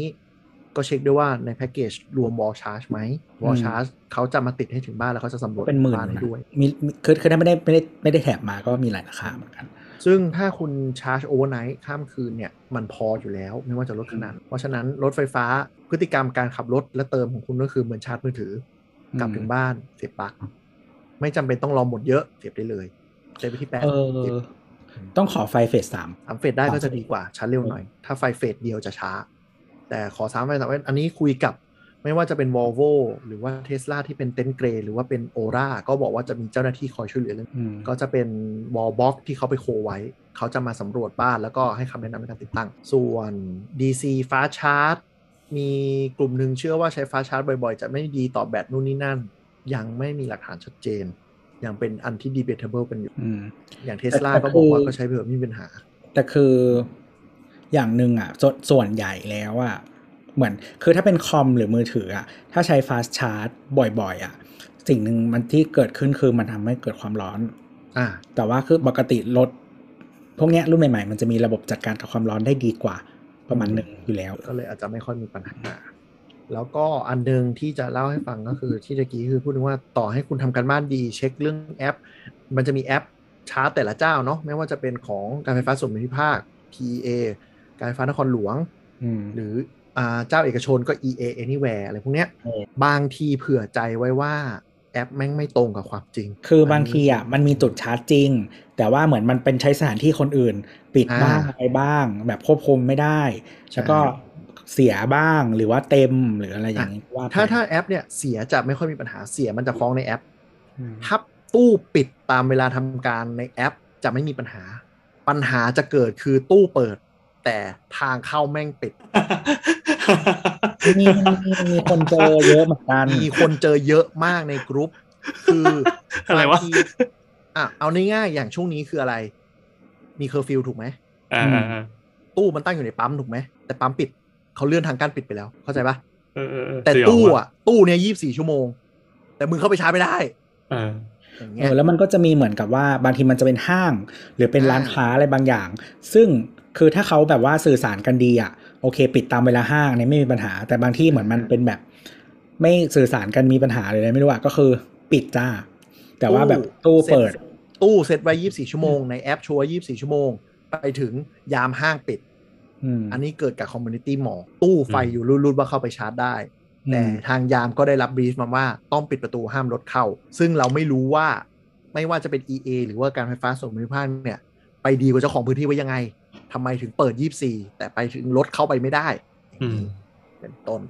ก็น่ากลัวว่ะอ่าพวกนี้ต้องต้องระวังนิดนึงคือถ้าถามเรานะ มันเป็นปัญหาโคตรไทยเลยอ่าเพราะที่เทสลามันก็ไปตั้งเละเทะไปหมดแล้วเขาก็ไม่ได้มากั้นอะไรโน้ที่อเมริกามันก็มีปัญหาเยอะหรออืมที่ทั้งปิดแบบอย่างเงี้ยนะอันเออมี แล้วก็มีแบบพังด้วยแล้วก็อ่าคือมันมี คือแต่ที่อเมริกามันมีหลายเจ้ามากๆอะไรอย่างเงี้ยอืมอืมคือถ้าเป็นเทสลามันจะไม่มีปัญหา แต่ว่าถ้าเป็นอืมชาร์จที่ชาร์จยี่ห้ออื่นอะแบบ Electrify อเมริกาหรืออะไรอย่างเงี้ยอ่าก็มีอ่าปัญหาเหมือนกันแต่ว่ามันก็น้อยลงเรื่อยๆ เขาก็พยายาม โดยเฉพาะเจ้าใหญ่อะมันมันมีอำนาจในการจัดการก็จะดีขึ้น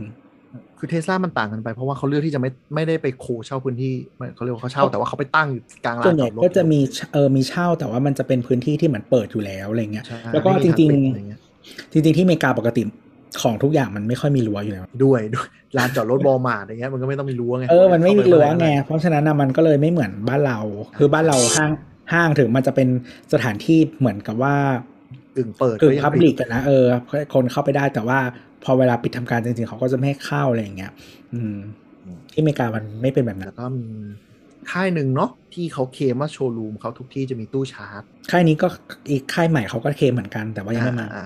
แต่ว่าค่ายใหม่กูยังไม่เห็นโชว์รูมแม่งเลยเนี่ยแต่อยู่ในค่ห้างรู้ชาร์จยังไงมึงแต่ค่ายค่ายค่ายอะไรนะค่ายกี่ล้านเนี่ยครับที่เราพูดไปเนี่ยเขาบอกทุกโชว์รูมเขาจะมีตู้ชาร์จ ปรากฏไปถึงก็คือ เจ้าของโชว์รูมหรือก็ไม่ให้ชาร์จ เพราะว่าไม่รถรถไม่ได้ออกจากเขาอะไรอย่างนี้ก็มีโอ้โหอ๋อซึ่งซึ่งเป็นอิชูที่แบบ ไม่รู้ว่า Head Office เขาจะไปแก้ยังไง แต่โดยนโยบายคือรถยี่ห้อเขาต้องชาร์จได้ทุกได้ทุกที่ชาร์จฟรีด้วย เหมือนเจ้าของโชว์รูมก็แบบ งาเกะกะลูกค้ากูไม่ได้ชาร์จก็เลยพยายามไล่มันให้ไป ก็เป็นดราม่าทะเลาะกันอ่า แล้วก็อันที่ต่อมาอันนี้เป็นเรื่องการชาร์จและความส้นตีนของคนคือ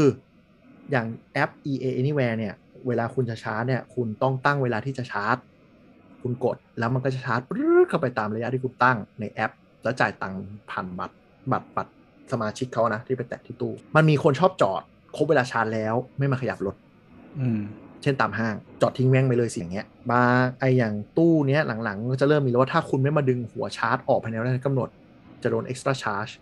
คือไฟมันจะวิ่งเข้าไปเรื่อยๆ ก็จะโดนปรับแพงมากมหาศาลอะไรอย่างนี้ก็มีแต่บางแพลตฟอร์ม บางแพลตฟอร์มเนี่ยเขาตั้งเวลาแล้วเขาตัด คุณต้องมีหน้าที่มันจะเด้งแจ้งเตือนที่แอป อันนี้เราจะไม่ได้แพลตฟอร์มให้คุณมาดึงออกแล้วขยับรถบางคนไม่มาขยับ มันไม่โดน surcharge อะไรก็อึดก็อืดจืดไปอย่างนั้น เพราะว่า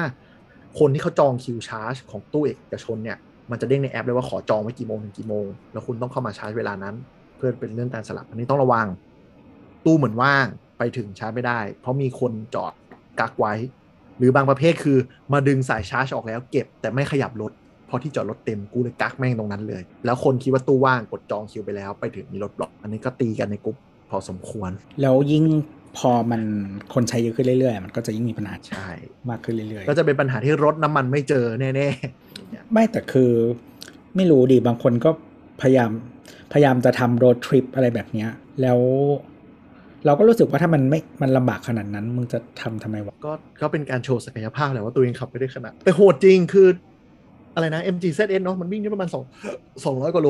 สองร้อยอืมเกือบสามร้อยก็พี่แกเล่นซัดจากกรุงเทพไปจนถึงเชียงใหม่อะไรเงี้ยแล้วก็โชว์ประวัติว่าต้องไปนั่งจอดที่ไหนชีวิตลำบากขนาดไหน เพราะ ZS มันยัง fast charge ได้ไม่เร็วมาก fast charge ได้ไม่เร็วมากไปจอดแต่ละที่ก็ต้องนั่งกินนอนกินบนรถอะไรเงี้ยมีโชว์ว่าไปดอยอะไรด้วยนี่เออก็เศร้าๆหน่อย มันก็มันก็เป็นชัยชนะอย่างหนึ่งที่รู้ว่าเอ้ยแบบกูทำได้ในยุคนี้นะแต่มันดูทรมานนะก็พอเข้าใจ feeling มันเหมือนสมัยก่อนที่เอ้ยแบบกูโหลดไฟล์ขนาดใหญ่มาได้ถึงเน็ตเหี้ยอะไรเงี้ยคือมันยังไม่พอดีกัน เออคือเหมือนแบบ คือบางอย่างมันไม่ได้ออกแบบมาให้ทำแบบนั้นก็ไม่ต้องพยายามก็ได้ ก็ถ้าพูดตรงๆก็คือถ้าคุณยังเป็นคนชอบแอลต่างจังหวัดบ่อยอืมๆรถไฟฟ้าก็ยังไม่ใช่โจทย์ไม่เหปัมาะจจุบัน แต่ถ้าคุณมีรถน้ำมันอยู่แล้วที่ไว้ขับไปต่างจังหวัด แล้วคุณอยากได้รถไฟฟ้าเพื่อ daily use ก็เหมาะไม่แต่คือเหมือนแบบถ้านานๆทำโรดทริปทีมึงเช่ารถก็ได้ เออ ใช่จริงๆมึงจะทำตัวเองให้ลำบากทำไม ไม่ได้มันเป็นรถคู่ใจคือแบบวิเราเอารถไฟฟ้าไปจอดตามที่จุดกางเต็นท์น่ะแล้วคนอื่นเขากางเต็นท์ใช่ป่ะไม่ต้อง อันนี้รถแม่งไม่สร้างมลพิษ จอดตากแอร์นอนฟูกดูดาว โอ้โห ฟินแบตหมด พวกเทสลา driver ที่อเมริกาทำอย่างนี้กันนะครับ ก็คือแล้วก็เขาเรียกว่าเป็นเทสลาขึ้นดงปิ้งขึ้นดอยก็คือแบตแบบว่าหายอ่าเขาก็ไปเทสลาแคมปิ้งกันก็คืออเขาก็พับเบาะหลังนอนราบเอาฟูกนอนปุ๊บแล้ว หลังคาเทสลามันเป็น panoramic glass เนาะอืมโอ้โหใช่ก็นอน ไปดูเลยฮะเทสลาแคมปิ้งเป็นครับแล้วก็จะนัดรวมตัวกันไปแคมปิ้งกันอย่างนี้ แล้วก็คืออย่างรถไฟฟ้าบางคันในอเมริกาเนี่ย สามารถจ่ายไฟให้ข้างนอกได้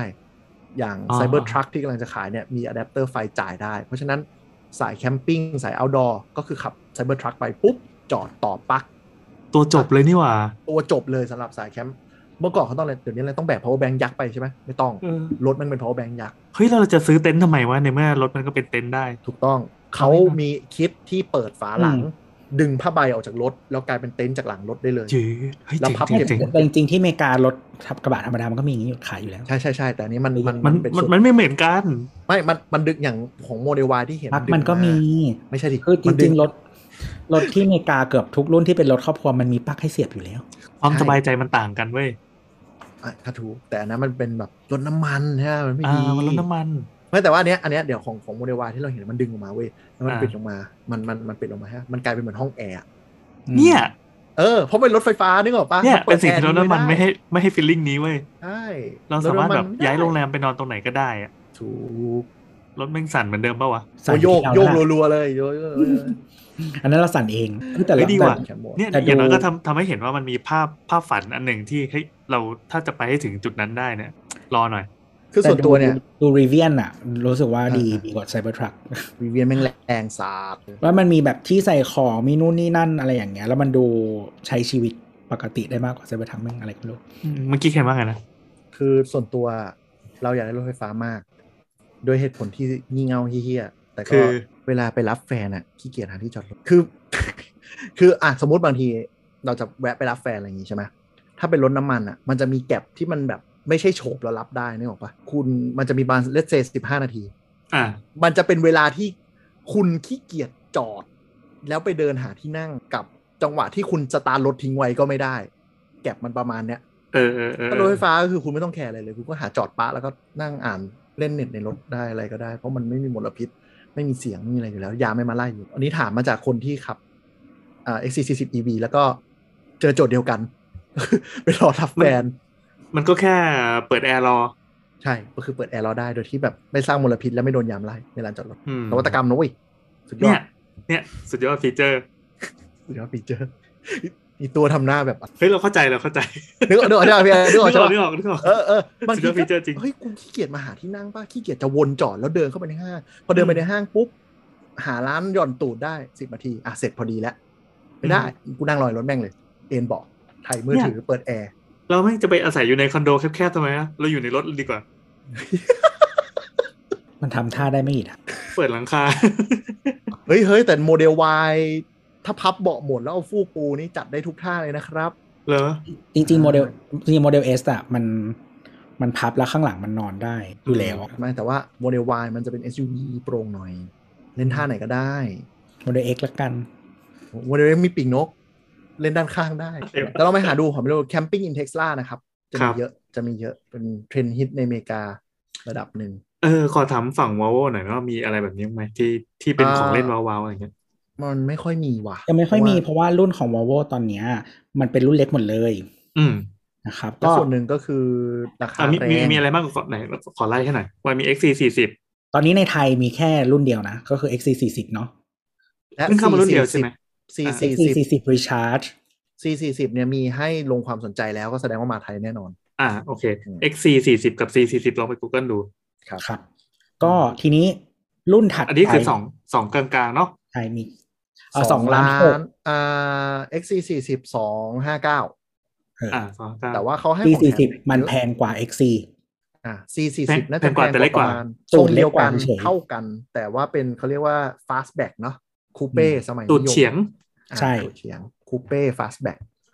อ่า ประมาณนั้น ก็คือเตรียมตังค์ไว้สองล้านกลางบน เออ ใช่ น่าจะบวกมานิดหน่อยอืมก็ก็อ่า C สี่สิบเนี่ย น่าจะแพงกว่าแสนหนึ่งหนึ่งแสนถึงหนึ่งแสนประมาห้าณหมื่นนั้นอันนี้คืออิงจากราคาน้ำมันรถน้ำมันรุ่นน้ำมัน อ่าอ่าอ่าก็คือสองน่าจะจบประมาณสองล้านเจ็ดถึงสองล้านแปดใช่คือที่เมืองนอกมันมีราคา C สี่สิบแล้วก็คือแพงกว่า XC นั่นแหละ อ่าอ่าอืมแต่ว่าของไทยอะน่าจะบวกประมาณแบบแสนแสนกว่า นิดๆส่วนใหญ่มันจะบวกแสนอะถ้ามันเป็นฟัตแบ็กอะไรเงี้ยมันชอบเออบวกแสน ใช่ประมาณนั้นก็จริงๆซีรีส์ C เดิมของ Volvo มันจะเป็นมันมาจากคำว่าคูปอะก็คือเป็นคูปอะไรประมาณนั้นอืมแต่ว่าตัวนี้ก็เป็นคูปที่สูงก็คือ เพราะมันเป็นฐานจาก XC40 เลย แล้วก็ตัดฐานอืมอืมประมาณก็นั้น MG ZS EV MG EP EP พวกนี้อยู่ประมาณล้านอ่าล้านถึงล้านสองถ้าใครอยากดูรีวิวเมืองนอกนะฮะ MG EP มันคือ MG5 นะก็เหรอเอามึงน่าใช้ห้าเหรอ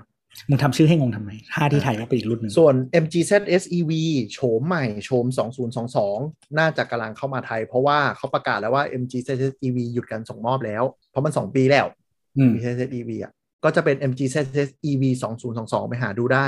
หน้าตาเหมือน MG ZS โฉมปัจจุบัน แต่ปิดกระจังหน้าไปครับ แต่ความน่ารังเกียจที่ผมเกลียดมากคือ แม่งเอาจุดชาร์จแทนที่จะอยู่ในโลโก้เหมือนเดิมรุ่นเก่าเนี่ยมันถอดโลโก้มามันเนียนใช่ไหมอันนี้เอาจุดชาร์จไปอยู่ข้างๆแล้วเป็นสี่เหลี่ยมเห็นชัดๆเลยเออทำให้เห็นว่ามันมีที่ชาร์จอุบาทอุบาทแล้วจุดชาร์จอยู่ข้างหน้าเนี่ย มันมันมันไม่ได้อะ คือคนเรามันถอยเข้าแล้วมันต้องชาร์จด้านข้างนึกออกปะอืมเออว่ากันไปส่วนใหญ่วอลโวก็อยู่ข้างๆมั้งใช่ปะใช่อยู่ข้างๆกันหมดเออเทสลาอยู่ข้างๆเลย อันนี้ไม่รู้มันอืม ก็ก็กระแสค่อนข้างดีในเมกในเยอรมันนะไม่ไม่โทษทีในยุโรป MG ZS EV 2022เนี่ยเขาค่อนข้าง facelift แล้วน่าจะขายขายขาย global จริง ๆ คือตัวที่แล้วเหมือนตัวเทสลาอะแต่ตัวเนี้ยเป็น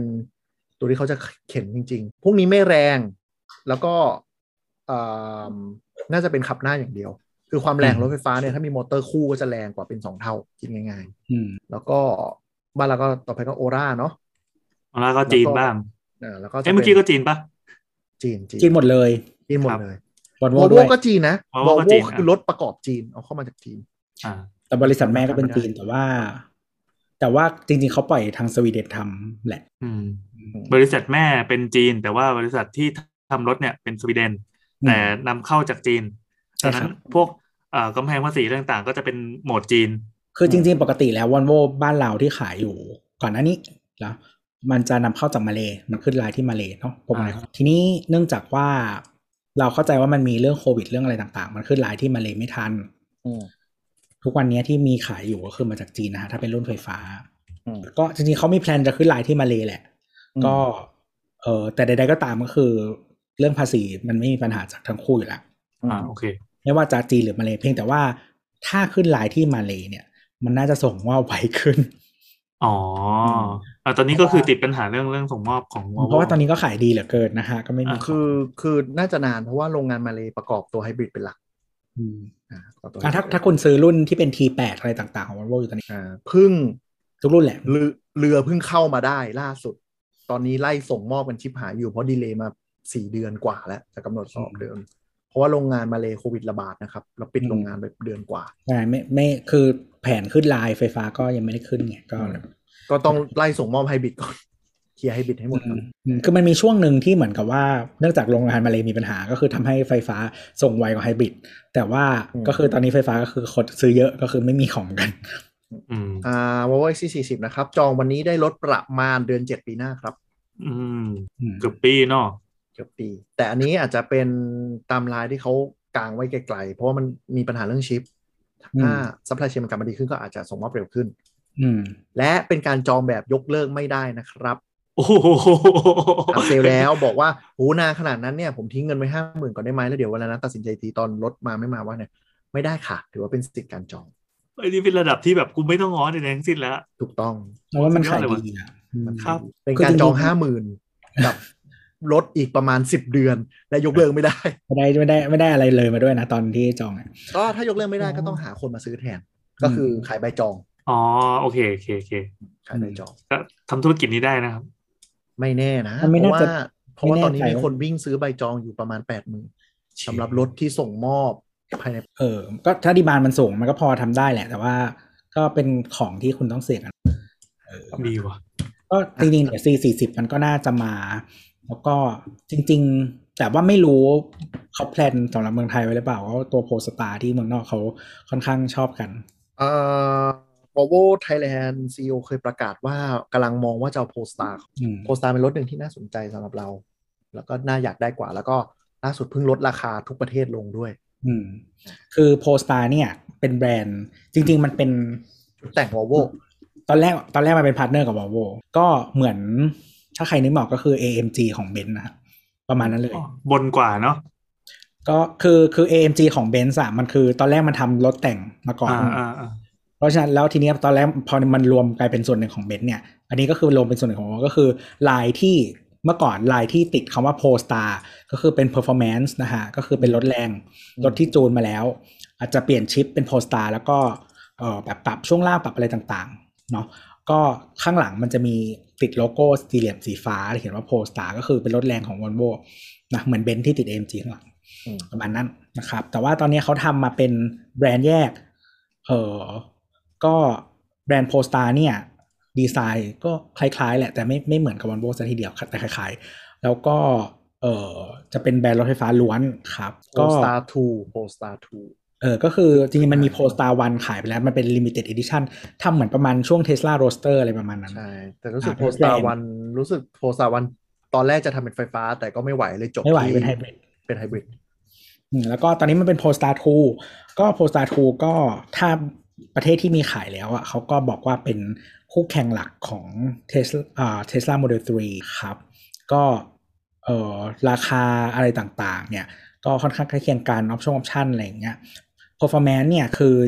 Tesla มันประหยัดไฟกว่าหน่อย ไม่หน่อยระดับหนึงประมาณ 20%ประมาณ20%เออประมาณนั้นหมายถึงว่า performance คือได้ได้ระยะกว่าประมาณเออ20%ใช่ แต่ก็คืออันนี้อันนี้ก็เป็น เป็นคู่แข่งที่น่าจะใกล้ที่สุดแหละในในในปัจจุบันนี้นะครับ แต่ว่าค่ายอื่นเขาก็ตามตามๆมาแหละ แล้วก็ของที่มันดีกว่าเทสลาเนี่ยก็คือ เนื่องจากมันเป็นค่ายรถยนต์นะนะ build quality เออคือภายในระบบอะไรต่างๆ ก็คือมันมาจากฝั่งรถยนต์มาก่อนมันก็จะดีกว่า build quality ดีกว่าเยอะมาก ทุกคนบอกว่าแม่งดีกว่า แต่ปัญหาคือก่อนหน้านี้มันขายไม่ค่อยดี เพราะว่าราคามันโดดมันแพงอ่าเดี๋ยวเสริมนิดนึง Polestar 2 กับ XC40 EV เป็นแพลตฟอร์มเดียวกันนะครับ ก็คือขึ้นโครงมาอ่ารถด้วยกันเลย แต่แค่ Polestar จะเป็นทุกอย่างจะภายในจะจะรีดีไซน์ใหม่หมดอืมเป็นแบรนด์แยก แต่ว่า XC40 EV ข้างในยังเป็นภายในเหมือน XC40 ทั้งหมด แต่ข้อดีของ Polestar กับ Volvo ที่ผมสนใจคือซอฟต์แวร์เขาใช้ Android Automotive ไม่ใช่ Android Auto นะ Android Auto คือเราเสียบมือถือเนาะแล้วส่งข้อมูลไป Android Automotive คือเป็น OS ในรถเลยอืมที่เป็น Android base ซึ่งข้อดีคือคุณใช้ Google Map ได้ เป็นแล้วเจ้า Google แร Map กฉลาดอืมในไทยใช้ Google Map ได้เต็มอ๋อภาษาไทยเต็มพร้อม โหลดแอปเพิ่มได้ แต่ไม่แอปประเภทดูหนังไม่ให้โหลดเสียใจไม่มีไม่มีไม่ให้อยู่แล้ว โหลด YouTube Music ได้ Spotify ได้อ๋อ ไม่แต่ว่าถ้าถ้าใช้ Android Auto คาพงคาเพอะไรมันก็พอได้อยู่แล้วนะได้อ่า XC40 ต่อ CarPlay ได้ คือถ้าคุณไม่พอใจกับ Android Automotive คุณต่อ CarPlay อืมไม่แต่ว่ามันก็ดีกว่าของอย่างอื่นส่วนใหญ่อยู่แล้วอะเอออมประมาณนั้นแล้วก็ตัวแต่ Polestar 2เนี่ยมันเป็นทรง saloon นะครับ ก็ลองดูลองลองไป search รูปดูเป็นเป็นตัวหนึ่งที่สวยแล้วก็สวยแพลตฟอร์มค่อนข้างดีอืมมีโอกาสที่ลุ้นจะเข้าไทยแต่คงก็คง set up ว่าพรีเมียมกว่า XC40 แหละเพราะในเมืองนอกอืมก็ราคาแพงกว่า แต่ว่า มันปรับลดมาประมาณเกือบหมื่นยูโรในหลายประเทศเลยสำหรับโพสตาและเตรียมตัวออกรุ่นถูกกว่ามา เป็นรุ่นขับล้อหลังเนี่ยอืมอืมเป็นโพสตารุ่นถูกแต่คือก็อันนี้ความรู้สึกเราจริงๆ ก็คุยกันมาก่อนอันนี้ก็คือว่าตัว Volvo ในไทยก็ overprice ประมาณหนึ่ง เฉพาะรุ่นนี้นะ XC40 ใช่ไหมใช่ใช่ตั้งแต่คือตั้งแต่ XC40 รุ่นธรรมดาแล้วเอ่อถ้าเทียบในไลน์อัพของ Volvo ที่ขายในไทยปัจจุบันอะอืม จะเห็นเลยว่าราคามันโดด เพราะว่ารถที่ใหญ่กว่ามันแพงกว่านิดเดียวเออคือต้องบอกงี้อ่า XC40 มันคือเซกเมนต์เดียวกับ GLA กับอ่า X1 X1 ซึ่งราคามันควรจะป้วนเปี้ยนอยู่ประมาณ 2.1 ถึง 2.3อืม SC40 EV เนี่ยมันเปิดมา 2.6อืมคือราคาเดือดมาก แล้วรู้ว่ามีมาจินเล่นเพราะว่าเล่นแถมประกันชั้น1ให้ 3 ปี ก็คือแสดงว่ามันมีแก็บแต่ว่าเขาไม่ลดราคามาเพื่อให้ไม่ไม่ไปตีรถไฮบริดอืมประมาณนั้น คือ Volvo มันจะเป็นเลขรุ่นมันจะเป็น40 60แล้วก็90ใช่ไหมฮะอืมคือรุ่นรุ่น60อะที่มันจะเทียบเอ่อรุ่น60 C-Class มันจะเทียบเออประมาณนั้น C class เอ่อสามซีรีส์สามอะไรประมาณเนี้ยคือราคามันอยู่ที่ประมาณบวกมาประมาณแสนอะไรอย่างเงี้ย หรือว่ารุ่นถ้ารุ่นถ้ารุ่นถูกหน่อยก็คืออาจจะถูกกว่า X 4 0อะไรอย่างเงี้ย เออแต่ว่าได้ใหญ่กว่า ก็เรามองว่าถ้ารถไฟฟ้ามันเริ่มได้รับความนิยมค่ายรถยุโรปเข้ามามากขึ้น ก็อาจจะมีการปรับราคาเพราะว่าตอนนี้มันค่อนข้างโอเคใช่แต่ว่าอย่าง Volvo เองจริง vision เขาคือเดี๋ยวเขาจะเปลี่ยนไปใช้ไฟฟ้าเกือบหมดละ ก็คือตอนเนี้ยเขาไล่ปกคือ Volvo มันบริษัทมันไม่ได้ใหญ่มาก มันจะ ref- มันจะเปลี่ยนโมเดลทีละทีละโมเดลนี่คือนโยบายช่วงหลังเขาคือเปลี่ยนทีละโมเดลเพราะฉะนั้นเนี่ยตอนที่เขาเขาเรียกว่าอะไรตอนที่เขากลับมา คือตอนที่อันนั้นคือเขา launch XC90 อืมอืม แล้วก็มันก็ไล่ไล่มาเรื่อยๆ ไล่มา SC90 S90 แล้วก็มาซีรีส์ 60 แล้วพอ 40 มันเป็นช่วงไฟฟ้ามาพอดี อืม ก็เดี๋ยวมันน่าจะกลับเข้า cycle refresh แล้วมันก็น่าจะมีรุ่นใหม่ที่เป็นไฟฟ้าเข้ามาอีก ก็ต้องดูกันอืมแต่อันเนี้ยที่เราพูดมาทั้งหมดเนี่ย เป็นรถจากจีน ถามว่าอ่าเฮ้ยรถค่ายอื่นไม่มีหรอเออก็มีเออ ที่พูดไปเนาะ Nissan Leaf แต่นั้นก็ไม่ค่อยอยาก mention มัน มันเปิดตัวมาอ่าญี่ปุ่นสองล้าน แล้วก็ลดเหลือล้านห้าก็ยังขายไม่ออกครับรถตกรุ่น BM มี iX 3ราคา 3.4 ล้าน อ๋อ กระโดดไปสามเลย กระโดดไป 3.4 ล้าน ต่อมา Audi e-tron ที่ขายในเมืองไทยจะเป็น e-tron ตัวใหญ่ 5.099 ล้าน ถ้าโอ้เป็นห้าเลยตัวรถสปอร์ตเลย e-tron GT 6.39 ล้าน GT e-tron มันไซส์ประมาณ Q อะไรวะ Q6 เอ้ย Q4 Q6 อืมหรือเปล่าวะแต่ว่า Audi เนี่ยมีตัว budget ที่เปิดตัวมาแล้วเป็น e-tron Q4 อืมอ่าก็จะเป็นใช้ใช้เท่า Q4 ก็คือ Q4 เท่าไหร่ GLA ปะ Q4 คือ X3 X3 X3 ก็ GLE เออเอ้ย GLC GLC โทษที GLC GLC ก็ต้องรอมามาราคาไทย ซึ่งราคาไทยแรงหมดเพราะอะไร ถ้า Import รถไฟฟ้าเข้ามาจากญี่ปุ่นโดนภาษี 20%ประเทศอื่นโดน 80%อากรนะอากร80ก็คือตอนเนี้ยที่เดียวที่มันจะถูกได้ก็คืออาเซียนหรือว่าจีนนะฮะอ่าอืมซึ่งอาเซียนยังไม่มีไม่มีประเทศไหนผลิตอืมทีนี้อ่าอีกอันนึง ถ้าคุณไปของแรงเลย ก็คืออะไรเทคานเสียงไงวะเทคันTaycan อืมใช่ไหม Taycan 6.19ล้านสตาร์ทโอ้ยังจะเอาแรงกันอย่างเงี้ยเนี่ยเห็นวิ่งกันเยอะเลย แต่ขายดีมาก เพราะว่าอะไรมันคือกลุ่มดีคนที่จะซื้อ S Class เดิม แล้วเขามองว่า โอ้โห ได้รถไฟฟ้าได้ปอร์เช่ไปจ้าอืมเลยขายดีเป็นที่นั้นไม่น่าตอนเปิดจอง back order ไปเกือบปีนะครับร้อยกว่าคัน back order จนรุ่นใหม่ออก แล้วต้องเอารุ่นใหม่มา replace รุ่นเก่าอะจะบอกลูกค้าจะเอาไม่รถแบงค์แบบจองจนตกรุ่นอะแล้วแล้วแล้วแล้วแล้วแล้ววอลชาร์ดพอเชอร์สวยมาก ญี่ปุ่นนะญี่ปุ่น อ่ามี Honda E ถ้าคุณไปซื้อรถเกรย์จะมี Honda E น่ารักน่ารักเมืองไทยมีอยู่สองคันบ้างที่วิ่งอยู่มันคนเล็กฮือฮมากเลยที่คือมันสวยมันน่ารักแต่ว่าราคากับของที่ได้มันก็เกือบอืมเกือบแหละเกือบสองล้านมั้งเออไทยมีเมืองไทยขับที่เป็นทะเบียนไทยมีอยู่สองคันมั้ง แล้วคันหนึ่งก็คือดราม่าลงกระปุกหรือสักอย่างไปเลยเรียบร้อยว่ารถอะไรไม่มีกระจกข้างแบบนี้วิ่งได้เหรอเป็นข่าวคือฮาอยู่ช่วงหนึ่งเออมันไม่ได้ผิดกฎหมายบ้านเราใช่ไหมไม่รู้เหมือนกันครับ แต่มันออกทะเบียนได้ก็ต้องวิ่งได้แหละมั้ง คอนด้าอีเป็นรถคือที่มีกระจกข้างเป็นกล้องคือมันขายที่อเมริกาไม่ได้เพราะผิดกฎหมาย ไม่มีกระจกข้างใช่ไหมใช่เอออะคือ Honda E เป็นรถไซส์มินิเนาะลองไปมุงมิงมาก ลองไปเซิร์ชดู ก็ประไม่มามีณกระจกข้าง มันคือมันคือ a s e c ป่ะหรือ b s e c วะน่าจะ a s e c a s e c คือ brio อะไรอย่างเงี้ยใช่ คือ Honda E เนี่ยเป็นรถที่ทำให้รู้สึกว่า Honda แม่งก็ทำรถเจ๋งๆ ได้นี่หว่า แต่แค่ไม่แบบไม่รู้ไม่รู้เกิดปัญหา แต่ว่า Honda นะครับ Direction ตอนนี้เขาโฟกัสตลาดจีนนะ บอกเลยอืม จีนคือตลาดหลักเขาเขาเปิดตัวกองทัพรถไฟฟ้าที่จะเปิดตัวภายในปีหน้าอีกห้ารุ่น อันนี้ที่จะบุกตลาดจีนจริงจังคือจริงๆ ค่ายญี่ปุ่นเรื่องไฟฟ้ามันมาช้ากว่าค่ายยุโรปถ้าเร็วสุดมี Honda นี่แหละที่แนวหน้าที่สุดเรื่องรถไฟฟ้าแล้วที่พร้อมจะเปิดตัวยอนไดฮุนไดอะจริง ๆ จะบอกว่ามีค่าย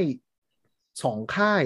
ของเกาหลีที่เสียโอกาสมากๆ เป็นรถยนต์ไฟฟ้าระดับแนวหน้า คือ Hyundai กับเกียร์ขายในยุโรปเยอะมาก Ioniq 5 DVD ด้วย ตัวนี้ขายดีมากในยุโรป ก็น่าเสียดายที่ไทยเนาะยัง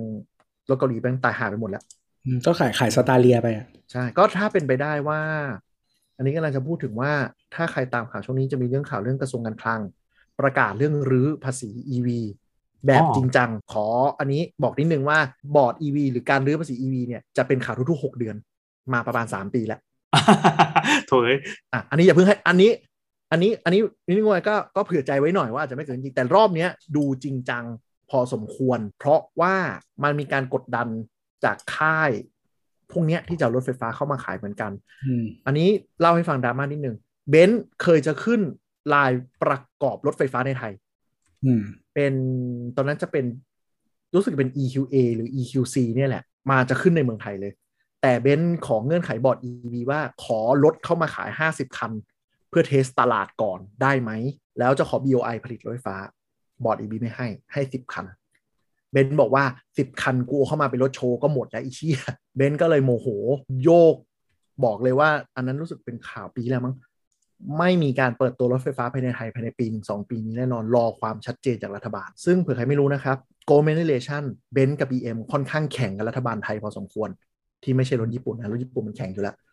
แต่ก็ค่อนข้างแข่งพอสมควรเป็นไปได้ว่าเรื่องนี้อาจจะโดนกระตุ้นขึ้นมาอีกรอบหนึ่งเพราะว่าเบนซ์จะขอ BOI แล้วก็ขึ้นลายผลิต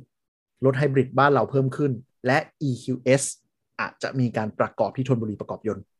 EQS คือ S Class รถไฟฟ้าตัวท็อปนะครับ มีข่าว เพราะฉะนั้นก็จะมีการกดดันว่า ถ้าลื้อตรงนี้ได้เนี่ย เราอาจจะได้ลด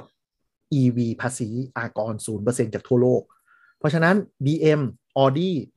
Porsche ที่พูดไปอาจจะมีการปรับภาษีลดลงอีกก็จะเกิดการแข่งขันรถไฟฟ้าในตลาดมากขึ้น อันนี้คือความฝัน แนะนำว่าไม่รีบครับรอความชัดเจนเดือน 12 เพราะเขาจะประกาศใช้ปีหน้าว่าจะมีมาตรการสนับสนุนสองปีนี้เลยเหรอ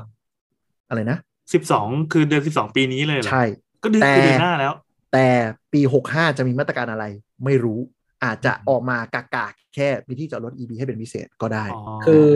แต่ว่าคือเมืองไทยอะนโยบายมันต้องคิดสองอย่างเนอะก็คืออ ม เนื่องจากว่าเรามีผู้ผลิตในบ้านเราเยอะเหมือนกัน ใช่ ก็คือคือการที่ภาษีมันหายไปหมดเลยแบบจีนตอนนี้มันก็จะไปส่งผลอีกด้านหนึ่งก็คือว่าเอ่ออินเซนティブในการผลิตในประเทศมันลดลง อืมอะไรแบบนั้น ในขณะที่เราก็ไม่ชัดเจนในแง่ของการให้การส่งเสริมผู้ผลิตรถไฟฟ้าในบ้านสักที่อืมใช่ก็อาจจะมีที่เห็นในข่าวก็อาจจะมีการอ่า subsidy รถไฟฟ้า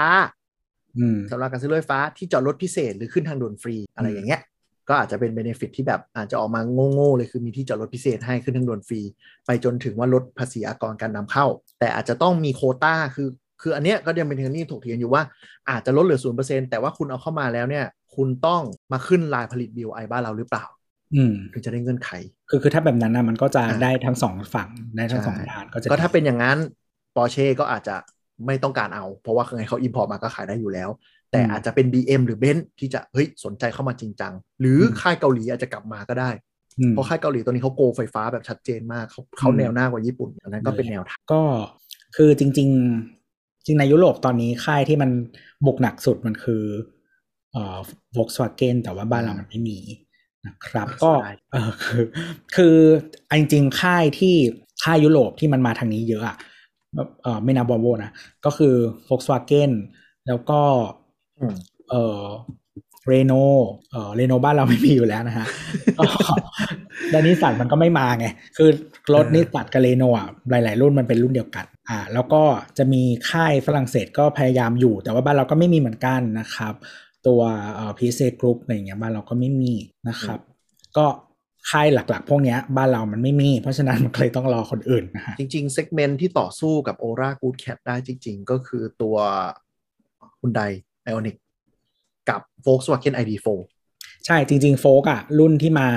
ID3 ID4 อะไรอย่างเงี้ย มันคี่คี่กับเอ่อกูแคทเลย ใช่ เป็น segment ใกล้ๆกันรถไฟฟ้าที่ไม่ได้เน้นแรง แต่เน้นประหยัดแล้วก็ลดมลภาวะ ราคาไม่แพง แล้วก็ทำราคาให้มันได้เท่าเท่ากับรถธรรมดาเนี่ยก็จะเป็นคู่ต่อสู้จริง ๆ แต่ก็นั่นแหละไม่มาจ้ะเพราะคือว่าที่คือคือที่แคลิฟอร์เนียมันมีสิทธิพิเศษอันหนึ่งที่ ไม่รู้เหมือนคนก็ชอบกันก็คือ มันใช้ carpool lane ได้ แต่เมืองไทยมันไม่ไม่ค่อยมี carpool laneเรามี carpool lane เต็มไปหมด แต่ไม่มีใคร honor โว้ยต้องพูดอย่างนี้ขับรถอะดูไอ้ไดไอ้ที่เป็น diamond shape บนถนนน่ะนั่นคือ carpool lane ถ้าคุณก็มันแบบไม่ต่ำได้กว่าจริสางมคนคุณเข้าไปไม่ได้ แต่ใคร care ล่ะ โอ้โห lane BRT มึงยังทำให้มีแต่รถ BRT ไม่ได้เลย ก็นั่นแหละตำรวจยังไม่วิ่งเลน BRT เลย อืมนั่นแหละคือคือที่ที่แคลิฟอร์เนียมันจะใช้ carpool lane ได้ก็ หลายคนก็ไอ้นี่แต่ว่าตอนนี้แคลิฟอร์เนียคือนโยบายมันมันมีให้เยอะอะคนก็ขับเยอะแล้วมันก็แหละจะไม่ค่อยมีประโยชน์อันนี้อันนี้ส่งท้ายอีกนิดหนึ่งเรื่องภาษีศูนย์เปอร์เซ็นต์อากรเนี่ยคนที่ตื่นเต้นที่สุดอาจจะไม่ใช่ใครรถคือ grey market เที่ยวเทสลาตอนนี้ Tesla Model 3นะครับเริ่มล้นตลาดกรุงเทพ เริ่มหั่นราคาสู้กันละเฮ้ยเทสลาเออแปลกๆผมเคยดูอยู่2ปีที่แล้ว Standard Range อยู่ประมาณ 3 ล้านกว่ากว่า Long Range อยู่เกือบแตะ4ล้าน ตอนนี้ Standard Range นะครับ 2ล้าน5หาได้แล้ว ลงมาอืมล้านหนึ่งแล้วนะ Long Range เนี่ย3ล้านต้นๆหาได้แล้วนะ คือบันแห่กันเอาเข้ามาจนเริ่มล้นน่ะก็มันมันเราเข้าใจว่ามันมีที่นำเข้าเพิ่มด้วยแหละแต่เพมันราะว่าเยอะคือขึ้นเมื่อก่อนนะลายลายลายพวงมาลัยขวาเนี่ย มันประกอบที่อเมริกาเนาะคือรถขายอังกฤษอย่างเดียวอืมนะครับ ตอนนี้ตลาอยนพวนี้งมัมานลัยประกอบจีน มันมีที่จีนแล้วเพราะว่าเขาจะขายฮ่องกง ใช่ ขายฮ่องกงกับอังกฤษ มันก็เลยคือรถรถเต็นท์เทสลาเต็นท์ไทยก็คือเอามาจากอังกฤษกับฮ่องกงนะครับ ส่วนอืมรายละเอียดลองลองไปศึกษาดูว่าแต่ละเจ้ามันใช้อะไรไม่ได้ แต่ว่าหลักๆ คือใช้ navigation เมืองไทยไม่ได้เออซอฟต์แวร์แต่แต่สเปคไส้ในมันต่างกันนิดหน่อยฮ่องกอ่างกับอังกฤษก็อย่างรู้สึกรถฮ่องกงจะดู Netflix ไม่ได้มั้งเอออ่าประมาณนั้นแต่ว่ามันจะล็อกแต่ว่าแต่ว่าประกอบดีกว่าอืมเขาที่อเมริกาประกอบห่วย แต่ทีเนี้ยก็คือรถรถที่เข้ามามันจะใช้ navigation ไม่ได้ search อะไรไม่ได้ มันก็ยังถือว่าซอฟต์แวร์ใช้ได้ไม่เต็มที่ ทีนี้อืม ที่ที่บอกว่าดีใจก็คือขนาดตอนเนี้ยมันมีภาษีอยู่สูงประมาณเนี้ยก็ยังตัดราคาเริ่มตัดราคากันแล้ว แล้วถ้ามันลงไปเหลือศูนย์เปอร์เซ็นต์อะมันจะขนาดไหนโอ้เพราะจริงๆจริงๆเทสลามันคือแบบ นึกออกปะเมืองนอกมันขายอยู่ล้านกลางๆไงโมเดลสามอะสำหรับตัว standard range เพราะฉะนั้นจริงๆอะเต็นท์รถก่อนหน้านี้มันกิน margin ก็คือคันหนึ่งหลักล้าน ซึ่งถูกแล้วแหละเพราะรถ grey มันต้องกิน margin ขนาดนั้นเพราะว่า เขาก็ไม่ได้ฟันอะไรเพิ่มเติมนึกออกไหมเขาก็ต้องมีค่าดำเนินกงดำเนินการเอารถอืมออกจาก showroom แล้วเขาขายจำนวนไม่ได้เยอะด้วย ใช่เพราะจริง ๆ ก็คือพอตอนนี้มันเริ่มแข่งราคากันแล้ว แล้วถ้ามันเปิดอากรศูนย์เปอร์เซ็นต์จริงๆอะราคาเทสลาก็จะลงมาอีก แล้วมันซึ่ก็งอืมมันก็จะกดดันราคาของที่อยู่ในตลาดให้มันใช่ได้ประมาณถ้สมมติคุณอืมคุณซื้อโมเดล3ได้ล้านห้าสมมติรถ grey อะซอฟต์แวร์ใช้ไม่ได้แต่คุณได้เทสลาสมมติล้านเจ็ดแล้วกันโมเดลให้4 4 4มันดูแพงไปเลยนะ อืมอย่างเงี้ยอืมอืมอืมใช่ไหม เนี่ยก็จะเป็นการแข่งขัน แต่คิดว่าน่าแสจะงว่าจบอยู่สอการเปลี่งยนล้านแปลงต้นๆแหละเออการเปลี่ยนแปลงมันคงไม่ได้เร็วมาก มันมันใช้เวลาอยู่แล้วแหละวงการนี้ฮะ คือขึ้นอยู่กับนโยบาย เพราะว่าถ้ารถไฟฟ้าไม่มีการซับซิไดจากรัฐก็ไม่เกิดเร็วขนาดนี้อืมคือประเทศโลกที่หนึ่งเขาพร้อมที่จะซับซิไดทุกอย่างให้รถไฟฟ้า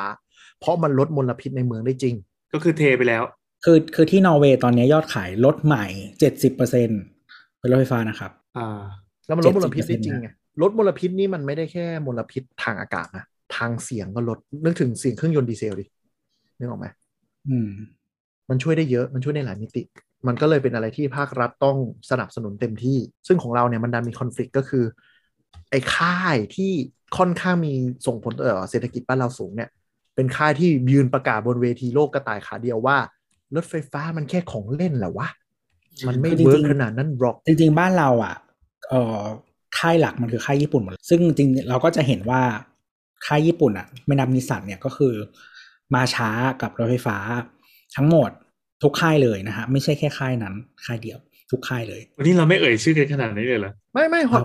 อ่าถ้าถ้าค่ายหนึ่งเนี่ยอย่างที่บอกที่เปิดตัว Honda E ไปมันก็คือ เขาก็มีความผลักดันแล้วก็ไปไม่ตแต่ลาดจีเขานเขาก็ช้ากว่าตลาดอยู่ดีใช่ใช่ใช่คือคือทุกค่ายเลยมันช้ากว่าตลาดหมด ใช่แต่แต่ Honda เขาไม่เคยประกาศสแตนซ์ในเรื่องรถไฟฟ้าไงเขาก็มองว่าต้องมีลายอนาคตอ๋อที่เขาจะผลักดันไฮบริดและไฟฟ้าอืมอืมแต่ไอ้ค่ายเนี้ยไปประกาศครับบนเวทีโลกว่ารถไฟฟ้ามันแค่ของเล่นมันไม่คุ้มหรอกนู่นนนั่น แต่ตัวเองก็เพิ่งเปิดตัวรถไฟฟ้าไปนะสู้ไม่ไหวสู้ไม่ไหว ใช่ แต่ตัวเองก็เพิ่งเปิดตัวรถไฟฟ้าไปนะ สวยด้วยนะ เราชสอบวยสชอวบยดียไซอมน์รับว่าสวย แต่ว่าก็ไม่แรงใช้มอเตอร์ให้มันกระตุ้ง ไม่รู้ว่าติดเรื่องเทคโนโลยีมอเตอร์ตัวเองไม่ดีพอหรือเปล่าหรือว่ายังไง คือมอเตอร์เนี่ย มันเซตให้ใหญ่และแรงไว้ก่อน แล้วมันจูนให้ประหยัดได้ แต่ถ้าคุณใช้มอเตอร์เล็กเนี่ย แล้วสัดส่วนการแบกนำขึ้นรถรถไฟฟ้าคันหนึ่งมันหนักเกือบสองตันนะเพราะแบตมันหนักโคตรๆถ้ามอเตอร์คุณเล็กแล้วมันส่งกำลังไม่ไหวเนี่ยมันจะกินไฟมากขึ้นแทนซึ่งไอตัวเนี้ย BZ4 Cross BZ4X เนี่ยชื่อชื่อจะซับซ้อนนิดนึง BZX4 มันบีไม่รู้ซี่แม่งเลยเดี๋ยวนี้แม่งตั้งยังไม่ตรงกันเลยเออชื่อเหมือนอะไรรู้ป่ะ ชื่อเหมือนไซออนอะ ที่มันเลิกทำไปแล้วอะอะคือ Xion คือคือที่ที่อเมริกาเมื่อก่อนมันจะมีรถยี่ห้อหนึ่งชื่อไซออน Axion เอ่อ S C I O N เออครับของ Toyota เอ่อซึ่งชื่อทุกรุ่นมันจะเป็นแบบ XB เป็นอะไรอย่างเงี้ยใช่ น่าจะเอาตรงนั้นอืมก็ก็ถามว่ารถเราสวยไหมเราว่าสวยและสนใจมาก แล้วก็ก็ต้องดูว่าจะจะลุยตลาดยังไง เพราะว่าตอนนี้เปิดตัวเปิดรูปมาแล้วก็อ่า จะ global launch ภายในกลางปี 2022 2022ปีหน้าแม่งเดือดจะป็นว่ะ global launch ใช่ก็คือมองว่าสำหรับบนรถไฟฟ้าที่รอได้มีรถใช้อยู่แล้ว รออีกหนึ่งปีสองปีเนี่ยน่าจะมีโผล่กันมาเต็มอะอืมอืมอืมอืมอ่าแล้วก็ปีที่จะเป็นปีที่เดือดที่สุดจริง ๆ คือ 2025 ไปเสิร์ชดูได้หลายแบรนด์จะปักหมุดหมายว่า ไม่ว่าจะเป็นโกว่าจะเพิ่มลายรถไฟฟ้า จะเปิดตัวรถไฟฟ้ากี่รุ่นกี่รุ่นเนี่ยจะปักหมุดเป็น 2025 อืมอย่าง Volvo 2025 คือจะเพิ่มสัดส่วนรถไฟฟ้าเป็นหลัก แล้วเปิดตัวหลังจากนั้นจะเป็นรถไฟฟ้าทั้งหมด 2030 จะขายแต่รถไฟฟ้า อ่าอย่างนั้นเลยเข้าไปกันก็จริงๆวอลโวมันก็เขาเรียกว่าอะไร เนื่องจากมันเป็นค่ายสแกนดิเนเวียนะก็ แล้วก็จริงๆ แถบสแกนเขาก็นิยมยี่ห้อนี้กัน เชื่อมั่นมากกว่ายี่ห้ออื่นๆ แล้วก็ ที่สแกนดิเนเวียทุกประเทศก็รถไฟฟ้าขายดีมากๆอ๋อเดนมาร์กสวีเดนด้วยนะฮะแต่ว่านอร์เวย์อาจจะดีสุดนะฮะเจ็ดสิบประมาณนั้นก็มันก็เลยจะดันตรงนี้ค่อนข้างอืมรุนแรงโอ้ยไทยก็เชื่อมั่นเพียงแต่ว่ามันแพงแค่นั้นแหละ ไม่ก็มันก็เป็นอีก segment หนึงไงแต่แต่อย่างที่บอกอะเราที่เราเรารู้สึกว่าคือแม้แต่ใน line-up วอลโวเองรุ่นปัจจุบันมันอืมแพงก็ไม่แปลกขนาดแพงขนาดนี้ยังจองกันข้ามปีข้ามเออชาใครติจะลดเราก็ไม่ลดราคาวะ ใช่เออค่อนข้างค่อนข้างสิ้นหวังไงไม่รู้ขายดีเกิน ไม่ไม่แต่เออแต่ว่าคือของคือเหมือนเหมือนที่เทสลาเขาทำมาตอนแรกอะคือเขาเลือกจะเป็นแบรนด์ที่อยู่ใน price range luxury ไม่อยากอืให้มมันเป็น luxury brand เลยอืมมันทำเพราะมันทำไม่ถึงอะ แต่ว่าอืมแต่ว่ามันมันราคามันอยู่ใน luxury เพราะว่าคือมันเป็นกลุ่มที่สามารถเข้าถึงตรงนี้ได้ก่อนอยู่แล้ว มีปัญแล้วญาคือจ่ายเออมีปัญญาจ่ายของของเล่นก่อน แล้วก็ใช่คุณพร้อมจะเล่นกับของเล่นอะเพราะว่าคุณไม่ได้มีรถคันเดียวอะอะไรแบบนั้น เพราะฉะนั้นเนี่ยมันก็เลยทำให้ค่ายพวกเนี้ยที่ที่ราคาที่แบบเป็น luxury มันก็มาได้ไกลเหมือนกัน คือในยุคปัจจุบัน practical use ของรถไฟฟ้ามันยังสู้รถน้ำมันไม่ได้แหละ เรื่องความสะดวก อ่า อันนี้ว่ากันตรงอ่าอ่าสถานีสถานีๆใช่สถานีคือคือคือถึงมีจุดชาร์จเต็มอะแต่ว่าคุณคือคุณไม่คุณไม่มีใครเติมน้ำมันยี่สิบนาทีนึกออกไหมคือมันต้องเปลี่ยน mindset คือคุณต้องใช่ใช่กลับมาแล้วคุณต้องชาร์จไฟเหมือนชาร์จมือถือทุกวันอืมอ่าต้องต้องเป็น mindset แบบนั้นเอาใช่แต่ว่า แต่ว่าคือถ้าคนที่จะซื้อเผื่อ จริง ๆ ก็ต้องลองคิดแต่ว่าปกติใช่ปกติคุณใช้ชีวิตแบบไหนไงเหมือนที่เราบอกว่า เออแบบคนไปรถทริปบ่อยขนาดไหน ใช่ใช่เออแต่อะไรกลุ่มแบบเนี้ย กลุ่มคนที่เราเห็นซื้อรถไฟฟ้าที่เขารีบจอง IC40 วันแรก หรือว่าซื้อเทสลาเลยก็คือคนที่ขับไปดูโรงงานต่างจังหวัดบ่อยๆ พวกเนี้ยอืมแทบจะเอาค่าน้ำมันที่ประหยัดมาผ่อนรถได้เลยอืมอ๋อแต่ว่าแต่คือเหมือนระยะมันพอสมมติว่า คือคุณขับใช่จากกรุงเทพแล้วเลยปริมณฑลไปนิดหน่อยอะมันไม่มีปัญหาไงใช่ คือคนกลุ่มนี้นะครับ จะขับจากบ้านบางนาไปโรงงานชนบุรีหรือระยอง อืม อ่า แล้วบางทีก็คือไปวันหนึ่งกลับอีกวันหนึ่งหรือบางคนโหดๆก็ไปกลับเลยมีคนขับรถอะไรอย่างเงี้ย พวกเนี้ยอืมเสียค่าน้ำมันเดือนหนึ่งเยอะมากๆอืมพอมีรถไฟฟ้าปุ๊บคราวนี้แลดอย่างสะใจเลยไม่แต่คืออันนี้ระยะมันพอมันไม่มีปัญหาหรอกใช่ใช่แต่ว่าถ้าปุ๊บถ้าโรดทริปมันยาวกว่านั้นนะ สมมติว่าเลยอยุธยาไปจากจากกรุงเทพเลยอยุธยาไปอย่างเงี้ยอ่าจะเริ่มชิบมันหายก็แล้วอาจจะเริ่มมีปัญหาละใช่อะไรอย่างเงี้ยก็จะเป็นเนี้ยแหละกลุ่มสามร้อยโลอะไรเงี้ยมันเริ่มมีคปันญหาคนมีตังค์ที่เขาบอกว่าเขาเอาส่วนต่างค่าน้ำมันมาผ่อนรถได้จริง ๆ ก็คือนี่แหละกรุงเทพยุทธยากรุงเทพอ่าหัวหินกรุงเทพชลบุรีสามทริปเนี่ยที่เขาวิ่งประจำอะ กลายเป็นว่าเขาประหยัดไปได้เยอะจริง ๆ แล้วเขาก็เอามาอืมเอาค่าน้ำมันน่ะมาผ่อนรถได้เลย เพราะว่ามันตกโลแล้วไม่ถึงบาทอะใช่แล้วยิ่งพวกนี้บางทีเป็นเจ้าของโรงงานเขาติดโซลาร์เซลล์นึกออกปะคือคือถ้าชาร์จที่บ้านมันอาจจะไม่ถึงแต่ว่าถ้าชาร์จใช่ข้างนอกก็อาจจะประมาณบาทกว่าใช่บาทกว่ากว่าอะไรเงี้แต่ยว่า แต่ว่าบางคนเขาติดโซลาร์เซลล์ไงเป็นโรงงานอยู่แล้วเขาก็ไปดูไฟอืมโรงงานใช้ คราวนี้เลยกลายเป็นว่าแบบประหยัดเลยจริงๆเออเจ๋งประหว่ะยัดจริงๆคนพวกนี้เขาไปดูโรงงานอยู่แล้วไงอืมก็นั่นแหละ แต่ว่าคือคือ คือสมมติถ้าใครใช้คือทุกคนมันไม่ได้แบบว่าไปรถทริปบ่อยอะไรเงี้ยคือแต่ว่าถ้าคุณบ่อยคุณก็ไม่เหมาะไงเอออะไรอย่างเงี้ยใช่คือใช่แต่ว่าไม่รู้คือหลายๆคนคนบ้านเราส่วนใหญ่บางทีชอบชอบซื้อเผื่อเผื่อๆไว้อะไรอย่างเงี้ยอืมเผื่อได้ใช้นู่นนี่นั่นถามว่าใช้แบบปีละครั้งสี่ร้อยโลขับ อยู่ในกรุงเทพเป็นหลักมันก็เหลือแหล่แล้วปะวะใช่ไหมเออคือมันมีเผื่อหลายมุมมากรถอะเพราะว่าอย่างที่บอกว่ามันเป็นของแพงอ่าใช่ไหมซื้อแล้วต้องตอบโจทย์ให้ให้ทุกแบบ เออชอบเผื่ออะไรเงี้ยแต่คือบางทีถ้า ถ้าคุณใช้น้อยมากๆอะบางทีก็หาทางอื่นเออมันเป็นหมายถึงว่าการสสร้างโอกาสไง ไม่คือ เออเออมันอาจจะแต่ว่าแต่คือบางคนอะก็มีใช้ชีวิตมานานแล้ว แล้วมันมีเพิ่มขึ้นไหมเผื่อไงเผื่อไง เอออะไรแบบเหมือนเราลงแอปไว้ในเต็มเครื่องอะไรคือเหมือนแบบอย่างตอนแม่เราจะซื้อรถใหม่เมื่อประมาณสองปีที่แล้วแม่บอกว่า อยากได้แบบว่ารถแบบ SUV หรืออะไรอย่างนี้ใหญ่ แต่ว่าที่นั่งได้เยอะๆแบบเจ็ดเจ็ดที่นั่งอะไรอย่างเงี้ยแม่เพราะทุกว่าคนพูดอย่างนี้ครับ เพราะว่าเพราะว่าเหมือนกับว่าคือเขาจะจะอยู่ในช่วงเกษียณแล้วใช่ไหมแล้วก็เหมือนกับว่าญาติญาติๆจะไปเที่ยวหาบ่อยอะไรอย่างเงี้ยอ่า คือมันจะเป็นสมาคมแบบว่าคนสูงอายุสมาคมแล้วก็มีเวลาเที่ยวใช่ไหมเอออ่าเออเออญาติก็ไปซึ่งญาติก็ไปไปบ่อยเหมือนกันอะไรเงี้ย แต่ว่ามันคือนับนับมือมันยังพออะในหนึ่งปีอะเออ คือเราก็เลยถามว่า แล้ว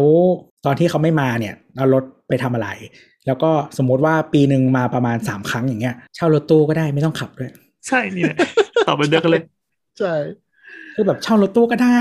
ไม่ต้องขับด้วยขนได้เยอะกว่าอีก ไม่เหนื่อยครับรถก็ถูกกว่า มันเป็นภาพฝันในอุดมคติของญาติผู้ใหญ่ไงว่า การมีรถใหญ่ๆแล้วก็ขนไปไหนมาไหนทั้งครอบครัว คือมันเป็นภาพจำที่โฆษณาในทีวีมันมันบอกมา ทุกคนแม่งแฮปปี้ไว้ถือsurfboard อะไรเงี้ยเอองงงงมาก surfboard surfboard เมืองไทย surfboard กันกี่คน แบกขึ้นรถไม่ใช่ การใส่ surfboard อะ มันทำให้อันนี่พูดคนทำโฆษณา มันทำให้เห็นว่าคือการเล่นคือคนใหญ่นึกจินตนาการออกว่า surfboard มันขนาดไหน ยาวและใหญ่ ใช่ใส่ไปแล้วมันทำให้รู้ว่ารถกว้างโว้ยแล้วก็มันเป็นไลฟ์สไตล์ที่คนแบบว่ารู้สึกว่ามันแบบดีอะ ดู chillดูนี่ไงชีวิตดีนี่ไงเออเพราะฉะนั้นมันจึงถูกใส่ลงในโฆษณาอย่างเงี้ยเซิร์ฟบอร์ดเออแต่ว่าคือเวลาคุณใช้งานจริง ๆอะก็พยายามคิดว่าใช้อะไรบ้างแล้วก็อย่างที่บอกเนี่ยคือฟังก์ชันที่มันเป็น outlier แบบเนี้ยหมายถึงว่าแบบนานๆใช้ทีอะให้นับดูว่ามึงใช้บ่อยแค่ไหน ถ้ามันไม่บ่อยอะไปหาทางอื่นทำ พวกคุณพวกคนทำโฆษณานี่แหละทำมาแล้วก็แก้กรรมตัวเองด้วยกันแล้วแล้วแล้วก็แล้วก็อีกอันอีกอันหนึ่งก็คือ คุณถ้าขับรถในเมืองเป็นหลักวันหนึ่งขับไม่ถึงร้อยโล แล้วบอกว่าใช้รถไฟฟ้าจะประหยัดกับรถน้ำมันเยอะเนี่ยอ่าส่วนต่างยังเยอะมากๆที่คุณซื้อรถน้ำมันแล้วสบายไปอีกห้าปีแล้วเดี๋ยวค่อยซื้อใหม่ยังได้เออใช่ลองคิดคิด total เออ cost อันนี้ด้วย แล้วก็ตอนขายต่อเนื่องจากว่าตลาด ตอนเนี้ยมันยังไม่นิ่งด้วยแหละ แล้วก็เออเหมือนคือรถน้ำมันอะ สมมติห้าปีขายอะ ของสึกหรออะไรอย่างเงี้ย มันอาจจะไม่ใช่ไม่เห็นชัดเท่ารถไฟฟ้าที่แบตมันหายไปอะเนาะก็อ่าขายรถไฟฟ้าเขาก็อย่างในอเมริกาเขาก็เก่งกันเหมือน iPhone นะครับ อย่างแรกคือดู state of charge แบตว่าเหลือเท่าไหร่ ก็เหมือนเราขาย iPhone นะแบตคุณเหลือกี่เปอร์เซ็นต์หลักอืมอืมใช่แล้วก็เพราะฉะนั้นคือถ้าใครรีบใช้รถ แล้วมองว่าแบบ จะมานั่งยังรถไม่มีรถไฟฟ้าถูกใจก็ซื้อรถไฮบริดช่วงนี้ก็รอได้ก็ไม่ได้อืมเพราะว่ารถไฮบริดก็ประกันแบต8ปีเนาะสมมติ4 5 4 5ปีขายมันก็ยังมีมูลค่าอยู่คืออย่างสมมติบางรุ่นอะมันเป็น plug-in hybrid ด้วยอ่าใช่อ่าไปบอลโวอย่างนี้ก็ได้ ซึ่งแบบเหมือนสมมติขับในกรุงเทพวันหนึ่งอะอีระยะปลักกินอะมึงยังไม่หมดเลย ใช่ร้อยโลคือแบบมึงไม่ต้องใช้น้ำมันเลยก็คือเนี่ยใช่ขับบอลคุณก็ได้เป็นไอ้ EV แล้วทีแปดที่เป็นไฮบริดอะก็คือไม่ได้ใช้น้ำมันเลย แต่ว่าวันไหนที่คุณขับเยอะโอเคมีน้ำมันอะไรอย่างเงี้ย แต่มันก็จะมีข้อน่ารำคาญก็คือนั่นแหละ พอคุณเป็นไฮบริดก็คือคุณเหมือนมี2ระบบในตัวค่า maintenance ก็ supposedly จะเป็น2เท่าอืมอืม2เท่าคือหมายถึงว่า คุณเช็คระยะมันเช็คน้ำมันเป็นหลักแหละแบตมันไม่ต้อง maintenance ได้หรอกแต่ว่าคุณต้องแบกรับความเสี่ยงของแบตมีปัญหาไว้ด้วย อืมใช่แต่ว่าคือในระยะสั้นช่วงเนี้ยหมายถึงว่าช่วงนี้ที่คุณซื้อคือมันยังเป็นตัวเลือกที่โอเคเราว่า อ่าใช่อืมลดมลพิษได้ประหยัดน้ำมันแล้วก็ภาษีไม่แพงอืหมายถึงว่า คือตอนนี้รถทุกคนจะผลักเป็นไฮบริดหมดแล้ว เพราะว่ามันได้ประโยชน์ทั้งภาษี คือจริงๆรถ luxuryแบรนด์ที่เป็นนำเข้าเป็นหลักอะเขาไม่นำเข้ารถสันดาปแล้ว เพราะมันภาษีแพงกว่าเยอะไฮบริดมันทำราคาได้ถูกครับจบเพอะสองชั่วโมโองเคเลยอ่าอ่าโอเค ประมาณนี้ก็สองชั่วโมงก็ก็คือแต่คุยกันติดลมมากเลยอะโดยสรุปก็คือ ตอนเนี้ยมันจะเป็นช่วงที่เกือบจะคุ้มค่าละอีกนิดนึงเลี้ยวเราหัวเริ่มต่อแล้วกันเออเราเริ่มเห็นแสงสว่างไปลายอุโมงค์ที่แม่ง